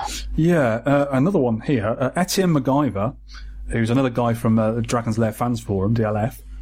He's put a, uh, he's put up a, a nice list of videos showing the 8-bit computer version's of Green Beret Hmm. to show how different they all are. And I clicked on all of them to have a look. And there's a link on the DLF to DLF which I put in the show notes. You can see yourself, and you can see how the Atari 8-bit version is absolutely terrible. And for some reason, there's there's graphical corruptions on it. Yeah. We think it's just the guy who did the video. It wasn't actually like that. But the game, everyone seems to think was never finished. It could have been a lot better, and it is awful. It looks terrible. The graphics are see-through. They're really blocky. They're just terrible. Oh, but the dear. MSX version isn't very good either. It doesn't. It looks a very sim- different game. And the Amstrad version, as as uh, Darth Nuno said, you sort of you scroll along, you walk along, and you get a like a two thirds away the screen, and everything stops. The screen moves over, and then everything starts again. It's Yeah. a bit of a disappointment. It's not very good. And I reckon that the Commodore 64 and the Spectrum version were very good ports. The Spectrum Yeah. version was done by a guy called Jonathan Smith, and he did some really cool games. I think he did Cobra as well, which was a favourite of mine on the, on the, the Spectrum. Really cool little version, even if it's only like, you know, sort of almost monochrome. But it was mm. very well done. You can see all the graphics properly. It, it plays really well. You've got most of the characters in the game. You've got the end parts of the game. There's a few cutscenes missing, but for 48k, absolutely brilliant. Really cool. Yeah. They squeezed a lot into that little rubber beauty, didn't they? They did. But I must thank the Dragon's Lair fans forum guys. Uh, we get more watches and, and looks and views on the on when we do our advertising on their forum than anywhere else. So the, the. European guys must like us. Thank you. So yeah. thanks very much, chaps. Okay, that's sort of feedback done. Let's go and do some shout outs.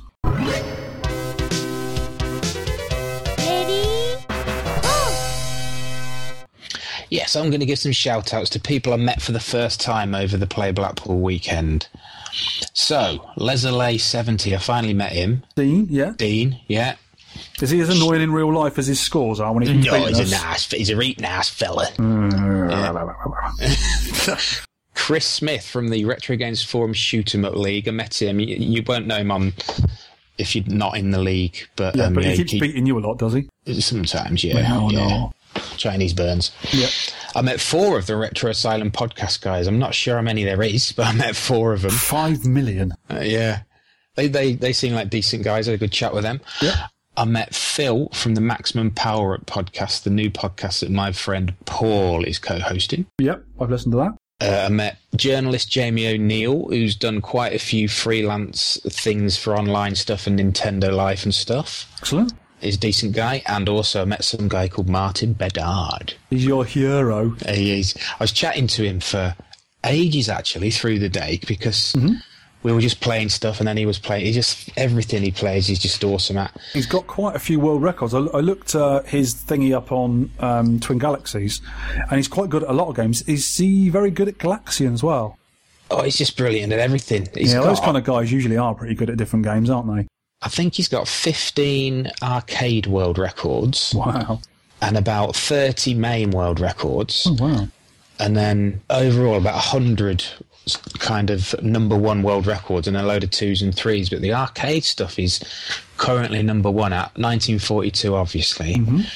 Astro Invader, Depth Charge, Guerrilla War. Some of these are old games. Yeah, yeah, they are. Le Mans, Red Alert, Sky Shark. What is Sky Shark? Oh, that's Toaplan. isn't Yeah, it? yeah, it's very Shark. similar to Flying Shark. Yeah, yeah. Yeah.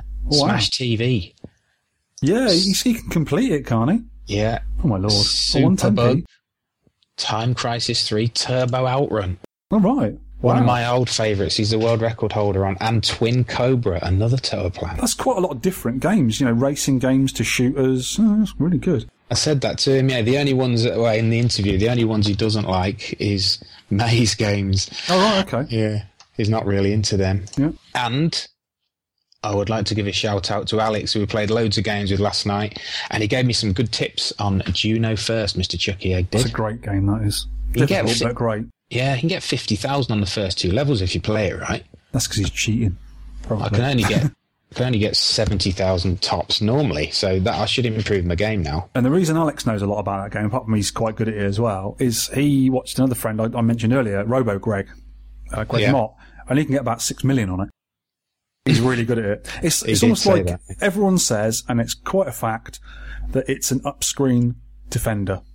And I like It it, better than defender. Sorry, Williams guys, I do. But it's I a do. very similar game. It's Konami. Hmm. Uh, yeah, cool little game actually. And you got to, there's little disciplines. You got to get wait for stuff and get things in a certain order. You get bonus points and multipliers, and you can get quite a lot of points. Yeah. Hmm. So I'd like to thank uh, big shout outs to Phil, who sold me the jet fighter. Been really helpful with it. Super guy. Uh, also Martin Smarty, who's got a jet fighter, has also been helping me out. They've both been helping me out a lot. Yeah. Uh, so good, good on those. I'd like to, as I said earlier, thank the members on DLF for viewing our podcast and sort of getting into it and really enjoying it. It's cool. And also Alex as well, again, for him, for getting that cab for me earlier. Absolutely Mm. top, top, lovely, lovely bloke. Thank you very much, Alex. Do I get a, a, a ping for helping Alex carry it into the back of his van? You can. Thank you. Do you know, we only bumped it into the wall a couple of times and dropped it down them steps outside Arcade Club once. Don't say that. not even in jest. It's not No. on. I don't like it. Also, like to thank thank Sarge this morning for making me coffee and giving me loads of stuff and having his nutty kids entertain me and that. It's great. Nice to see him again. Okay, what console, stroke computer games should have been in the arcades? Cine Steve, the guy we mentioned earlier, one of our new listeners. On the subject of games that could have been in the arcade, I like the Commodore 64 versions of 180, which was a darts simulator. I had this. It was quite fun, wasn't it? It was With that good, sort of uh, yeah. that chopped off hand that used to wobble around. and used to throw Yeah. the darts. I That'd like be this, good on a a trackball, I reckon. Have it, have it sort of wobbling around. You've got to sort of try and keep it steady with the trackball as it's moving around, and then press the button to fire them. That'd be quite a cool little game, Yeah, actually. yeah, that's a good idea. He's also said Park Patrol and Zed. Never recalled there being a darts game in the arcades, and 180 had great music. Far too easy, but a hardened trackball version could have had my 10p's. Hmm. Also, Exolon on the Amiga, which I downloaded the other day, I want to play that, would have been good in the arcades.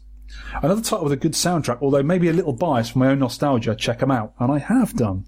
Also, our friend uh, Nurmix, who did that bumper at the start of the show, the nutter, he's chosen a game called Baby Jo, which was on the ST and Amiga.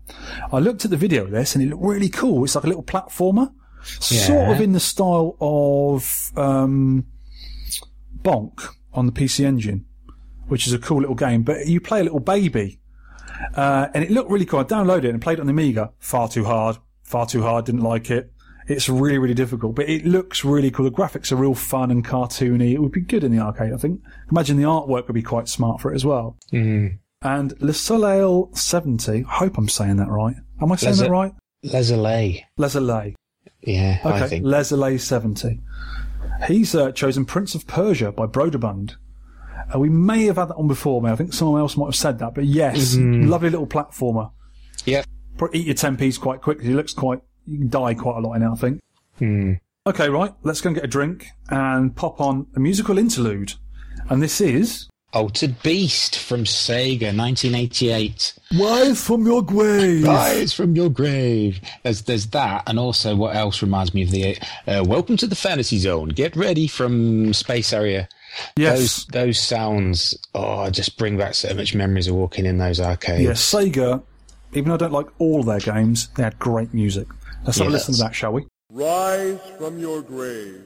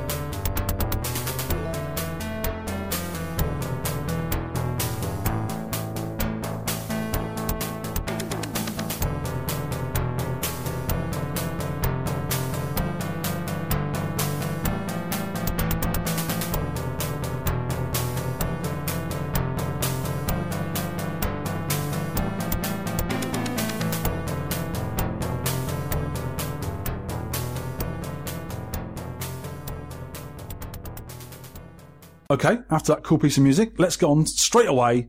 Featured game review. Take it away, Shaun. This game is called Loony Rescue. It is. You're rescuing loonies. There's some loonies have landed on the planet where they haven't even got a space helmet on.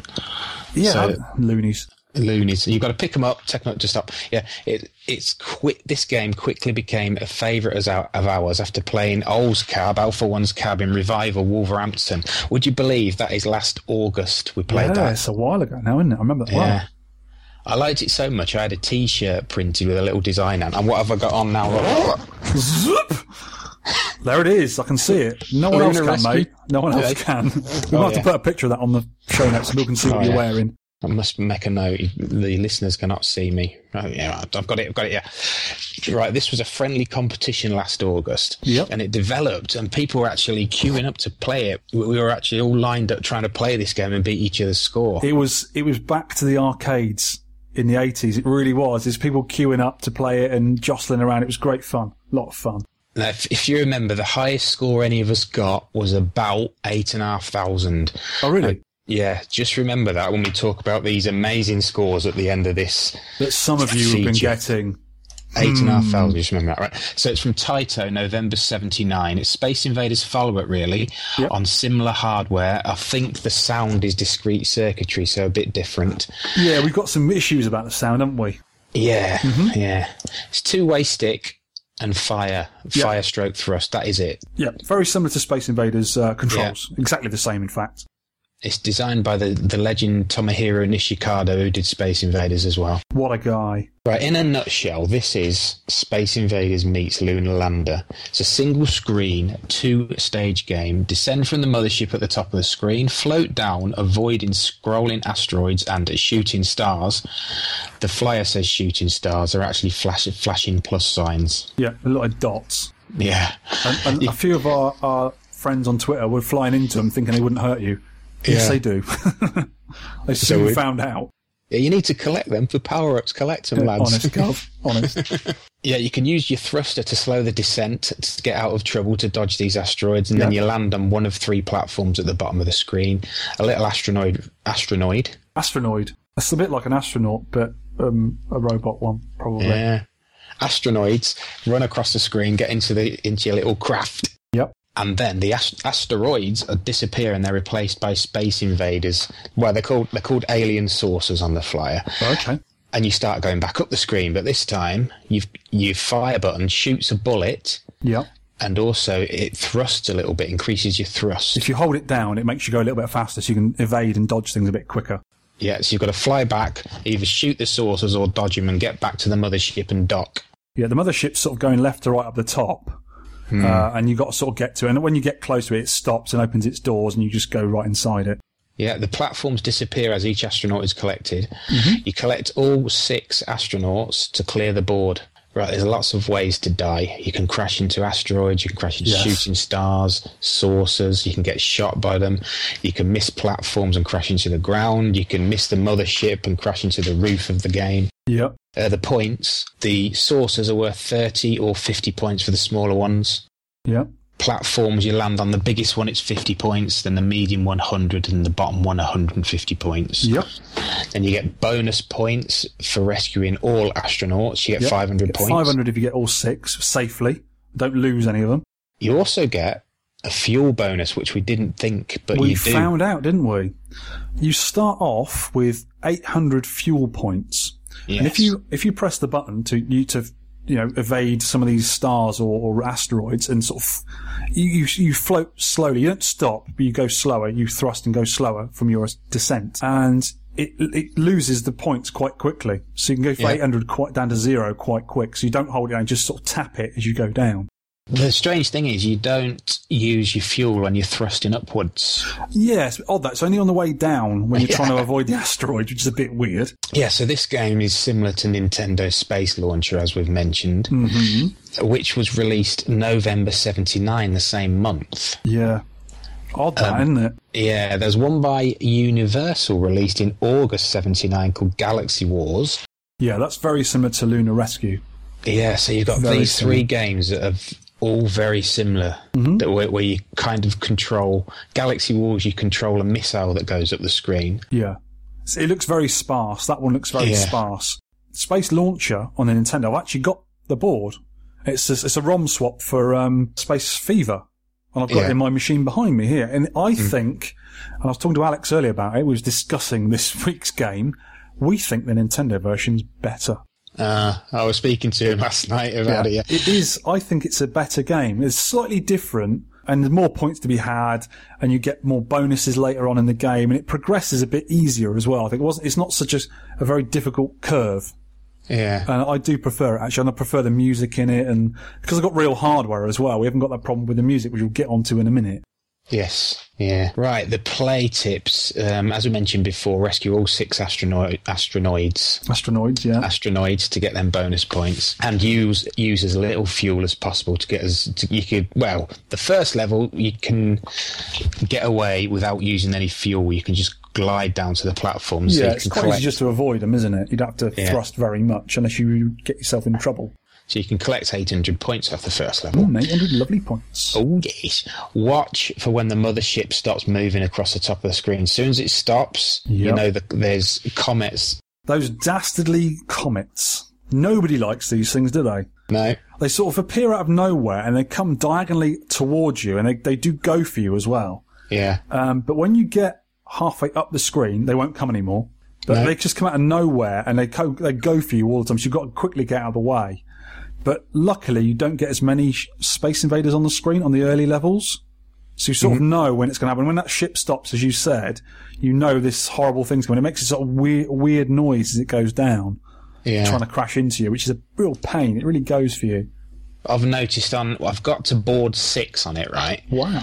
And then the comets attack even if you're above halfway. I'd Oh, say they really? they still come at you when you're three quarters of the way at the screen. Oh, that's that's the swine, isn't it? Yeah, so I stop in the middle. It's it's best to stop in the middle of the screen, so you've got you can move left or right Yeah. a bit more to dodge them. If you're at the right side of the screen and it's coming for you, you've got You've nowhere to move. Yeah, Oh, that's a bit of a monkey. That one. That must get really difficult later on. yeah. Wow.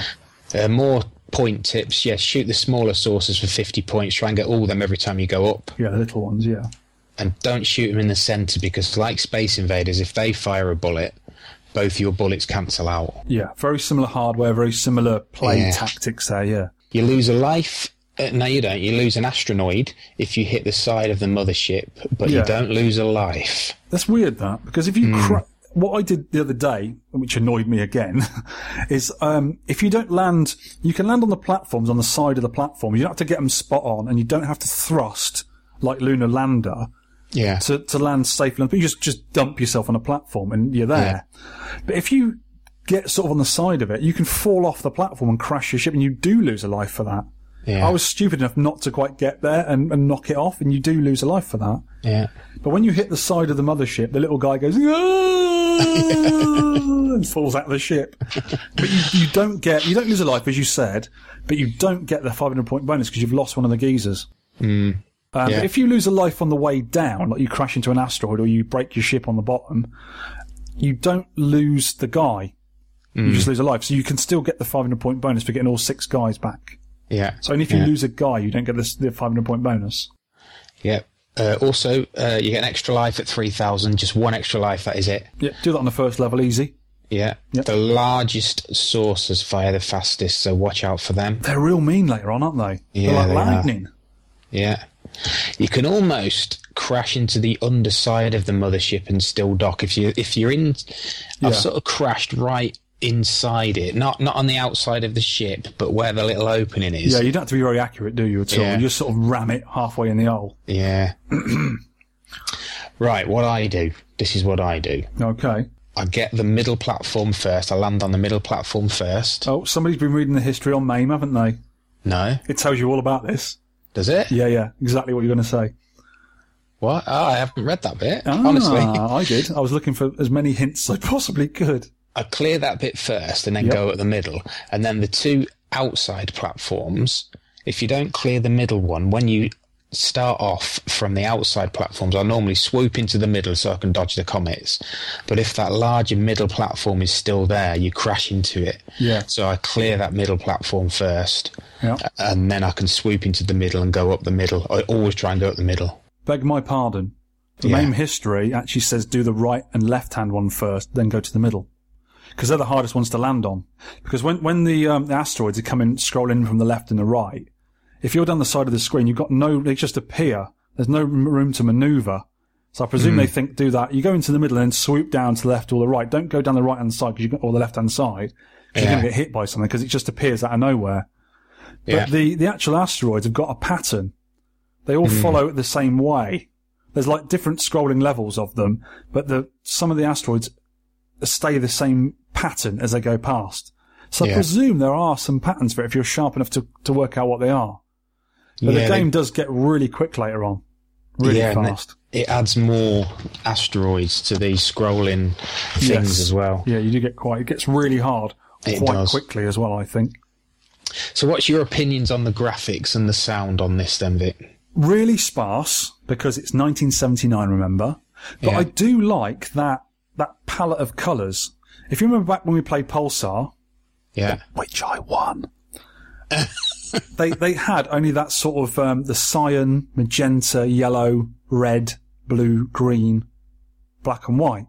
Yeah. Those really sort of sim, almost like the spectrum colours on the ZX Spectrum. That's you know the eight colours. That's all you got.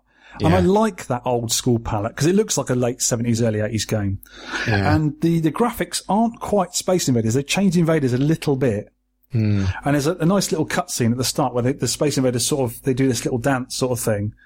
And when you get to level, what is it three or four?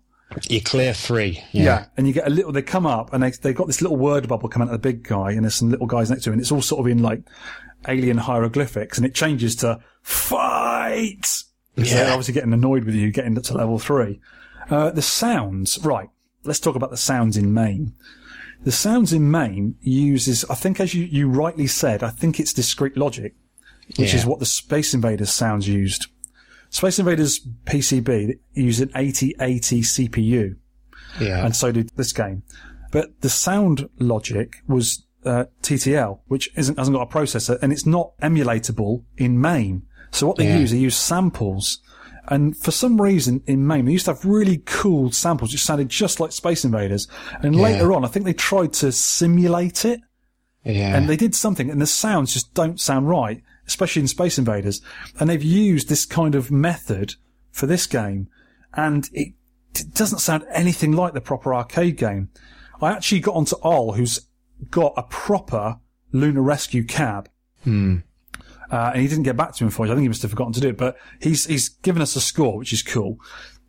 Uh, and he's also got the Braze multi Space Invaders ga- game on his Space Invaders in his house. So I actually had a look at it. Yeah. And obviously that uses Space Invaders hardware because you put this onto a proper Space Invaders board and you get different versions of Space Invaders and Lunar Rescue.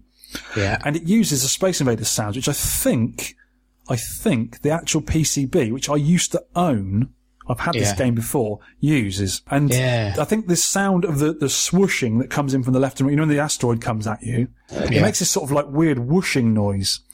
And I rem- distinctly remember that being very different from the MAME samples. And also, on the Braze multi kit, I think it just uses the Space Invaders sounds. It hasn't got the same TTL logic sounds. It does because I was playing it last night at Arcade Club, and it does have that bra- uh, that Space Invaders sound, and Yeah. also because it's a multi kit, it doesn't have the color overlays that No, it's all black and white, isn't it, puts on the mirror? Yeah, so it's it actually looks pretty cool. Yeah, Yeah, it does. And it, it sounds way, way better than MAME.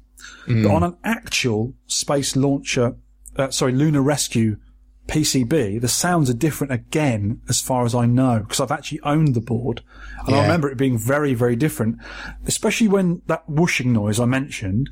But also, when you pick the guys up at the bottom, they, they run across and they made this really bassy sound when they run. Yeah. And on that board, the same as the Space Invaders, you can actually adjust each sound. So there's only about Yeah. six or five or six sounds on it, and you can adjust the volume of each sound.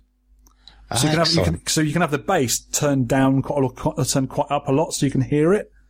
So it's very, very different. And the MAME samples are terrible. They're really bad. It Mm. plays this really weird tinny tune when you get an extra life, Yeah. which I'm sure it doesn't do on the arcade version, the proper version. I, I never remember that ever. I was, yeah, I was trying to remember back to last year. I remember the sounds being different. Very. But yeah. yeah. Better playing on a real cab, I think. Mm. Uh, improvements and control methods. I reckon I have put here the control method is perfect, but I've changed my mind now Oh, okay. because Why? too many times you press the fire button and, and you thrust a tiny bit without firing and you crash into the ship you're trying to kill. I've done that loads of times. Absolutely.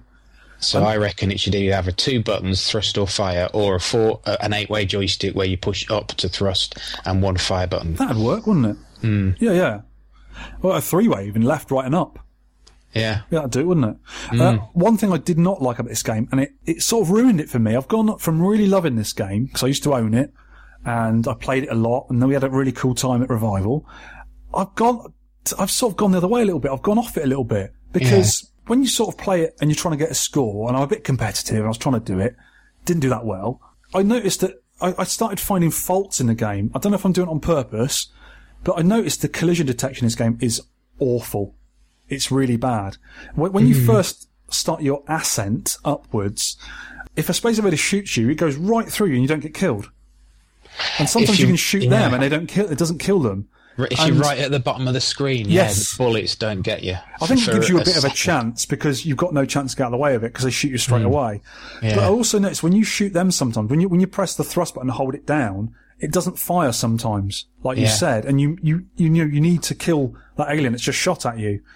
And some of the bullets, like Space Invaders, you can shoot them, but some of their bullets will go straight through your your fire, and it's yeah. it's deceiving somebody whether you're going to shoot it or not. And also, if you if you um, hit an alien very close to you, its explosion will blow you up as well. Mm. And when you get near them flashing stars, they tend to get you sometimes when you're not even near them. And I think it sort of goes half your way. Sometimes you can get away with stuff, and other times you'll get killed by stuff, and that really ruined it for me. And it sort of annoyed me a bit, and I rage quit a few times. I got a bit shirty with it. And also the game, when you're trying to get a score uh, without cheating, using any sort of you know mucking about on MAME, it starts off very very slowly and very easy. It does. And the first yeah. few levels, you take a bit of time getting through. You want to rush them through, and it'd be quicker if you could, maybe if you could descend quickly. You know, like on Tetris, when you pull down, you pull the pieces down. Yeah. Maybe you could yeah. pull down, like you said, with an eight way or a four way, and come down quicker, so you can get down real quick. Mm. And maybe they give you a bonus for getting down quick, or not using your your, your bonuses, or maybe if you get up quick, you know, without shooting Yeah. anything, maybe you get a bonus. Or if you shoot them all, all the aliens, you can actually shoot them all on the screen, get a bonus. Yeah, there's- that'd be good. There's loads of room for improvement and some little play bits, but the the thing that killed it for me really is that when it gets to like level three, after you get the message, it gets really hard, like Yeah. really difficult. And as you said, when you got to level six, it gets even harder. I didn't know that Yeah. because I didn't get that far, unfortunately. Yeah. But yeah, it's sort of a it's a game of its time. It's very simple and very simple hardware, and I think it did really well. Mm. I found the collision detection with the asteroid section when you're descending. Mm-hmm. I found that bang on. I found it pixel perfect. But like you said, when you're ascending, Yeah, there's some dodgy, like you said, there's some dodgy bits where you hit the side of ships and it the doesn't blow 'em ex- up. yeah. yeah, yeah. It is a bit annoying, especially when yeah when you go down. It's not so bad because you can actually miss some of the asteroids by real hair's breadth, and you'll you'll miss Yeah. it and get away with it, which is how you should do. And then when you're going back up, they seem to have m- missed a few things there. Yeah. And you, oh, it's just annoying. It got me a few times.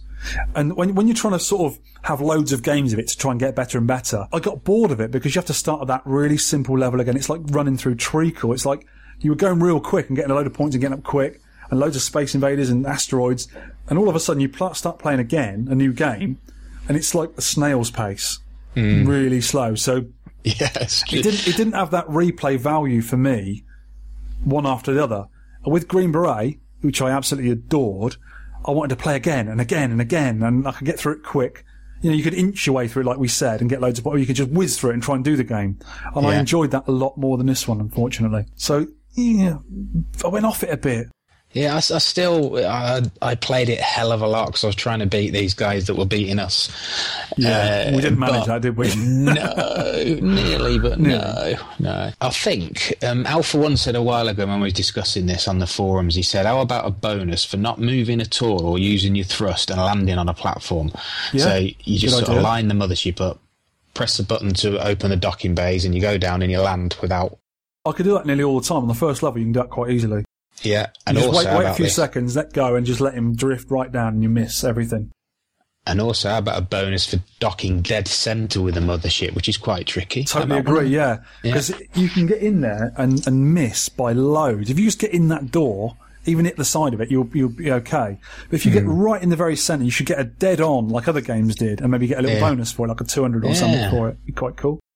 So, what do you think of the cabinet art then? There's two cabs, there's a Japanese and a European. There is. Mm, what do you Uh, We've of got those? a picture in front of here. Um, I thought the actual cab had better side art. But it's quite a similar cabinet to a lot of Taitos released in the late 70s and early 80s. It's quite sort of similar, uh, sort of like little blue patterned thing on the side, isn't it, on that one? And there's another one with Taito in quite big letters on the side, which is a little bit dull, I think. Which was the one we were playing? Were we playing the one with the red text at Revival? I can't remember because Ol has actually got a, a dedicated Lunar Rescue, which is quite a rare cabinet. Yeah. And we were also playing it because there was a, a lot of us playing the two machines, and we were playing Mhm. it on the normal Space Invaders with the Braze multi kit. Yeah. I think the one Ol had is the one on the right hand side of our picture here. I Yeah. think it's on the show notes. The blue one uh, with the white joystick, Yeah. and it's quite simple looking thing. Is it's quite boring cab, really. I think. I quite like the Lunar Rescue writing at the top, but the rest of it's just lines, just blue lines and stuff, isn't it? Yeah. Quite yeah. dull. And they did a cocktail of it, which is in a very, very standard Space Invaders cab. Yeah. And I think a lot of these kits went out for, for revamping Space Invaders. Mm. They were to upgrade Space Invaders because you just got the left, right, and thrust. And it went, it's exactly the same PCB. I think it's just with this ROM swap as far as I know. Uh, it might have different sound horror, I can't remember. But it goes on the same looms and everything. Just whip the old Space Invaders out, whip the Lunar Rescue in, and off you go. New game. It's that simple. With a new, you know, new panel or whatever, or a new uh, marquee, and that's it. Yeah.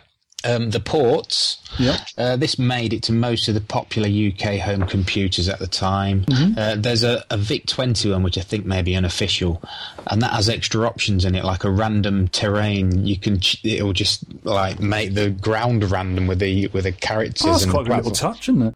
Yeah. I've got on my Commodore 64, which I got the SD card hard drive thingy for. There was a version of Lunar Rescue on there. I thought, oh, great, Lunar Rescue, and I think it was like a homebrew. Someone had programmed themselves years ago, and it looked quite good. But for some reason, it played really fast. I mean, like Oh. almost like it was speeded up. And it just didn't work because you, you just crashed stuff straight away. If it was slowed down, it would have been almost an arcade perfect port. Mm. So yeah, there's quite a few. I think there's quite a few old versions because it was quite a popular game back in the day, and everyone knew it. And I think everyone ripped it off on the home 8-bit computers. I I think I remember seeing it, but never playing it. Hmm. I think I saw it at a time when the, all the colour games were out, and this was like with the colour overlays, and it looked a bit basic. So I don't think I ever played it. Do you know what the PCB I had when I bought a little cab years ago? It came in with it. It was like a homemade thing someone had made out of um, an old cocktail cab, and it was like a little MIDI size thing. And it was it was awful. And I, I scrapped the cab and kept the internals. And the PCB on that was playing on a black and white screen, and it played in black and white only, no overlays on it, nothing. 'cause it was like a homemade thing. They nicked off other bits. But when I made the loom for running it through a jammer cab, and I actually put it on my Space Invaders 2 when I had it, it was in colour because it was a colour screen. So it was black and white and colour, just like Space Invaders 1 and 2. Wow. You can play in black and white and colour. Yeah. Ah, so I didn't know that. I think it was, it was capable of doing black and white and colour on the same board, which I think a lot of that hardware was back in the day. Wow, I didn't know that. Because sort of the late 70s when they were just going from black and white to colour. So Yeah. yeah, it's quite good like that. Mm. It was also on some of the Taito Legends compilations. There's a few of them. I got on my PSP. Have you? Yeah, it's, oh, yeah. quite, it's oh, yeah. awesome little version actually. I think that's what um, Mad Steve was playing it on actually because he hasn't Yeah. got MAME, and I need to sort him out a hard drive. I will try and get that to you, Steve. It's been a bit busy. I'll try and get you a hard drive and put all the MAME stuff on for you. So you can play on your PC. Excellent. There was no sequel, really. No, no sequel. There, there's an excellent Atari homebrew game from yes, I saw it. I saw a video of it. It looks quite good. from 1998, and it's called "This Planet Sucks," which is This a great planet title. sucks. Great title. But it doesn't look like you can fire in it. You can sort of go down and land, and you pick a guy up, and you go back. But you can go up and down. When you go back Ah. up, you can go up and down. But I didn't see the video firing anything, so I don't know if you can Hmm. shoot the invaders on the way up. I think it's invaders on the way down and on the way up. But the poor Hmm. old 2600 was trying, wasn't it? It was trying hard. Yeah, it's decent. It Seems a decent It uh, looks game. pretty good for that hardware. It looks really nice. Yeah. Right now we're going to get on to the Uh-oh. the tricky subject of the scores. Yeah, let's do the let's do the one we can't get anywhere near first. The world record holder is Art van Vliet. Sorry about the name, guys, but he is the Galaxian world champion as well. So Yeah. massive uh, kudos to him. He got two hundred and seventy nine thousand nine hundred and eighty on this game. That guy knows the patterns, doesn't he? I was close. I was close to that. Yeah. No, you weren't. Right. Let's let's uh, go In no from- particular order. from uh, Hurray Banana. Yep.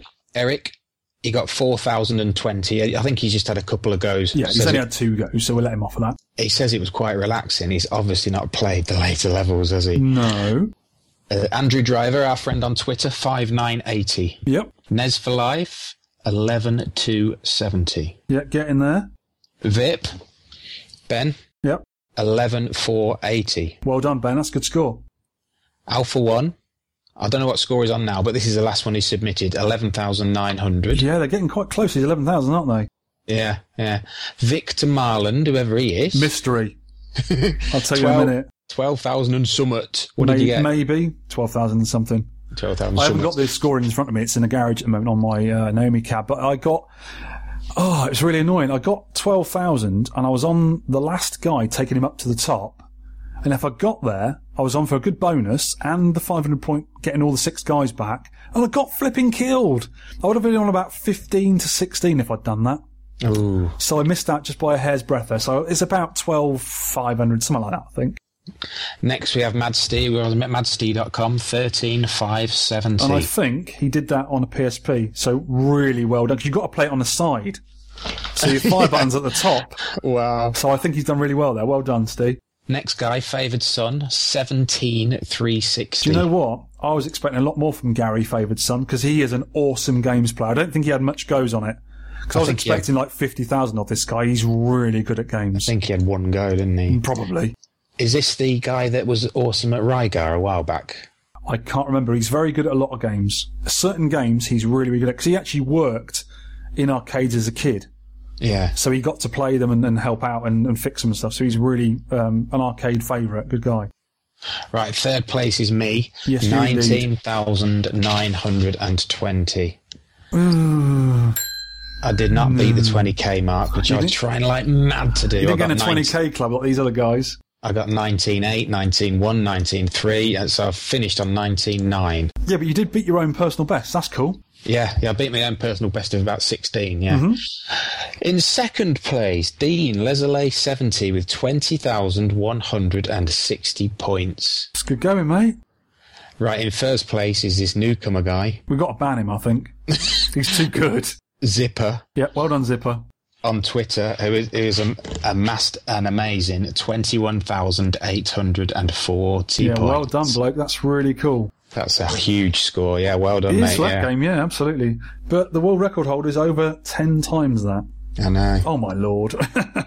So remember when we were playing 8,000 we thought was a good score last year? Yeah. The, the, some of these scores, 22,000. Mad. Amazing.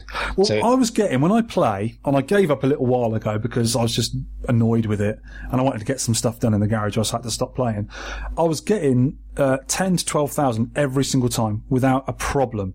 As soon as I hit that twelve thousand, I die, die, I die. I'm out of it. I just Yeah. could not get past it. It gets to a certain level, and I think it stays at that level until, well, you said level six gets even worse, but it just gets really hard. And Yeah. I just couldn't do it.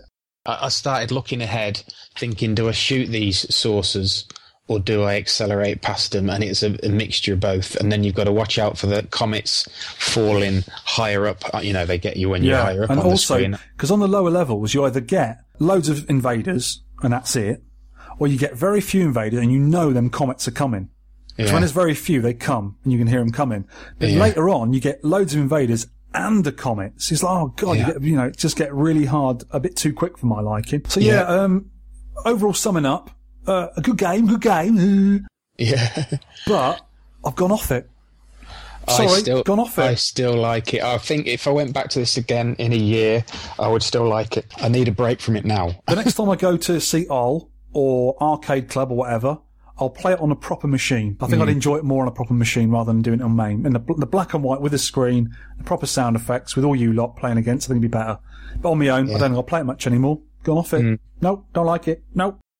So in our faces from Zipper, hey? Yeah, I think he's going to do that a lot, you know. He's good. Mm, he's good. Yeah, he's, he's thrashed us on Lime Bertie as well, hasn't he? No. I No. won. I won in a, a time allotted, and he cheated afterwards. no, well done him for doing it. It was good that he did it as well in, in that Yeah. week because he'd never done it before. And I, I've been playing that game for nearly thirty years, and I, I Yeah. really enjoyed just finishing it. I think my next one, as I said, is Kung Fu Master. I'm going to try and finish it. I can get to level four quite easily. I think there's only five levels, is it? Uh, Yep. and a guy we know, Chun, he can do it easily. He can do it. He can loop it like three or four times. I think he's near to the world record.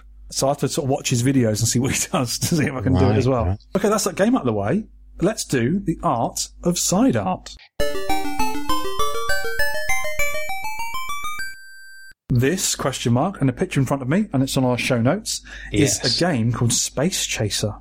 Now, this game is a Taito game, and uh, if you just quickly glance at it, it looks very similar to the game we just talked about, Cab, Yeah. Lunar Rescue. This is a Taito game as well, but it's a blue cab, and it's I think it's the same cabinet shape. They use this cabinet shape for a lot of things, like Nintendo did with their early Yeah. games. Uh, it's a joystick in the middle, uh, button on the side, and it's a game called Space Chaser, which is very similar to Head on. Head On or that Dodgem. Dodgem we did a little while. We did this Yeah. the, the Zaccaria one, and I hate the game. I really do not like the game. When I was a kid, I used to love it. I Yeah. used to be quite good at it, but this one it just frustrates me. You know, it's a sort of maze game, and you're trying to avoid other cars trying to crash into you. You've got to try and eat all the dots with the car, and you've got like a thrust button which makes you go a little bit faster. But the actual cab is lovely looking, isn't it? And there's been Yeah. quite a few of these sold a little while. It must have been quite a, a popular cab in the UK because I've seen loads of these come up, and they look really nice. And a lot of people grab them to make like a MAME cab or you know just a, a 60 and one or whatever.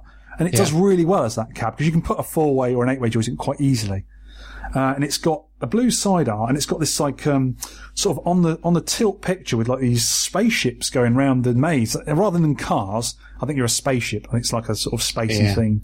And it's only a black and white game, an old game, and it's got this really nice full on side art, all painted. Looks like it's painted on the side with a Taito logo, logo, and on the front and on the kick panel, all over the front of it, you've got like a spaceship and a coin door there, and lots of the spaceships and and the grids you go around and it's got a, quite a colourful, stripy marquee with a really cool font. You know me in fonts, really Yeah. cool font with Space Chaser on it, and the bezel around the screen is all sort of psychedelic, stripy colours. It's a really nice cab. Mm, Why couldn't they have done this for Lunar Rescue? Mm. Lunar Rescue's a better game. It deserves better, I think, but they did a really nice cab for this. I think on this one you can actually because it's got a four way joystick. I think with the Dodgem you just went round anti-clockwise around the screen. I think this one you can change direction, so it's more Pac-Man like. I think this game, Oh, if I remember rightly. I can't remember actually, to be hmm. honest with you. So that's that one. We got a there's a, a mad German flyer for it as well. We put on there, which is a bit weird. It's I got- put it on the show. Have a look on the show notes. It's a bit odd that one, but it shows a nice picture of the cabinet Yeah. and a beef eater. Don't What- ask me what is- why. and it's a German flyer. What are they thinking? Don't ask me why. I don't No, know. no. I okay, like that mad let's stuff. do your thing. Let's do releases from this month in history. Yep, I've got a bit of a jingle, right? I'm going to sing it because I, I was going to record it with some nice music. Are you sure about this? Do I have to Uh, yeah. this? We're going way back, back, back, back. We're going way back, backity, backity, back, way back, way back, way back. Way back. What do you reckon? Awful. Mm, I, I No, so. uh, we'll put some music under that possibly if I can Yeah. be bothered. and I can't sing either. No, it's pretty good. Mm. More of a rap. Going way Let's it's a rap. Backity, backity, back. Right, from May Get 2005. back, you. Get right back to May 2005. Go on. I am. May 2005, Spectral versus Generation by IGS. Okay. Hugely popular, famous game. Is it really? I've never heard of it before. Nor have I. It's a fighter featuring featuring characters from two Idea Factory franchises. Idea Factory, I've never heard of them either. Nope. One of the franchises, Spectral Force. The other one, Generations of Chaos. Nope. So Spectral versus Generation. It, it's a cartoony beat 'em up with. It's a bit like it's got swords in it, so it's a bit samurai showdowny. Swords? Yes, Swords? swords in it. Oh, sword fighting. Go on. Uh, Idea Factory is still going, and their latest game on the Vita, right, is called Hyper Devotion Noire Goddess Blackheart. Try saying that with a mouthful of eggs. That is a great name. I love them Japanese names. They do go on a bit, don't they? Yeah. Right, 20 years ago, May 1995, there is a shift in the space time continuum as the mighty cave is, is born. and it releases. Mighty Don, Cave! it releases DonPachi. Yeah, this is a great game. It introduced, I think, a fire button which, when you he- held it down, it gave you auto fire and slowed down your ship to better navigate the bullet patterns. Yep, they like that, don't they? That's I. That's why I like cave games so much. Because when you get you get in the middle of all those bullets, you press your auto fire, and you, you've got a slower movement, and you can dodge them better. Yeah, That's it's just a really nice an mechanic, isn't it? Excellent idea. Yeah. Yeah, really cool. 30 years ago, May 1985, Gradius Nemesis, which we've already talked about. hmm Great games. So that, and also, in, it's a very good month for games. It blew my mind away when that came out. I think I had it on the Commodore 64, uh, and it blew my mind in the arcade. It's like this is amazing. It was like it was like the Scramble, but ups by ten. I, I like both the games, but I, it was great. I remember when it came out. It's just, oh, this is brilliant. You know, it's really cool. With this, because you had like the you know the different um, the weapons that would follow you around, and you had such a mega firepower in the game. It's cool. Yeah, it's such a spectacle to look at, aren't it? In the same month, 85, Commando by Capcom. Ooh, misses. A, a famous and influential shmup. Yep, we're going to cover that one.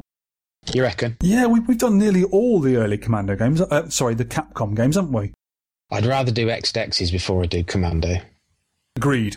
Mm.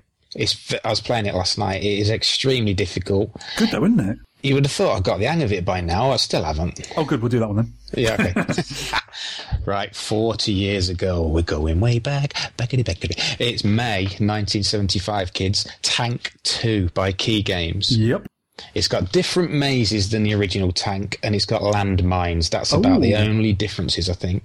Yeah. And it was the first Kee game to have the branding a wholly owned subsidiary of Atari Incorporated. Yeah, K E E Kee Games.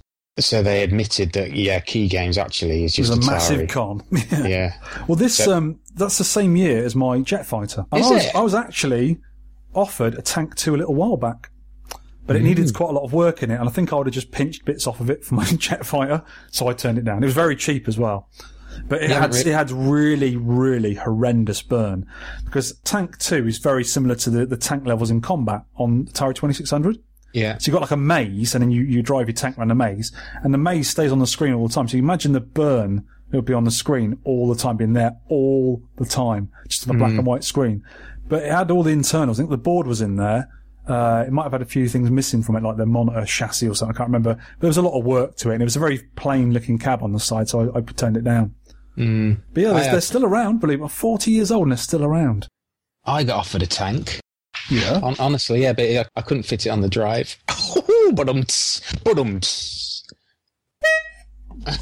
Sweet game for that, pal. right, now we're going on to next show's game and who picked it.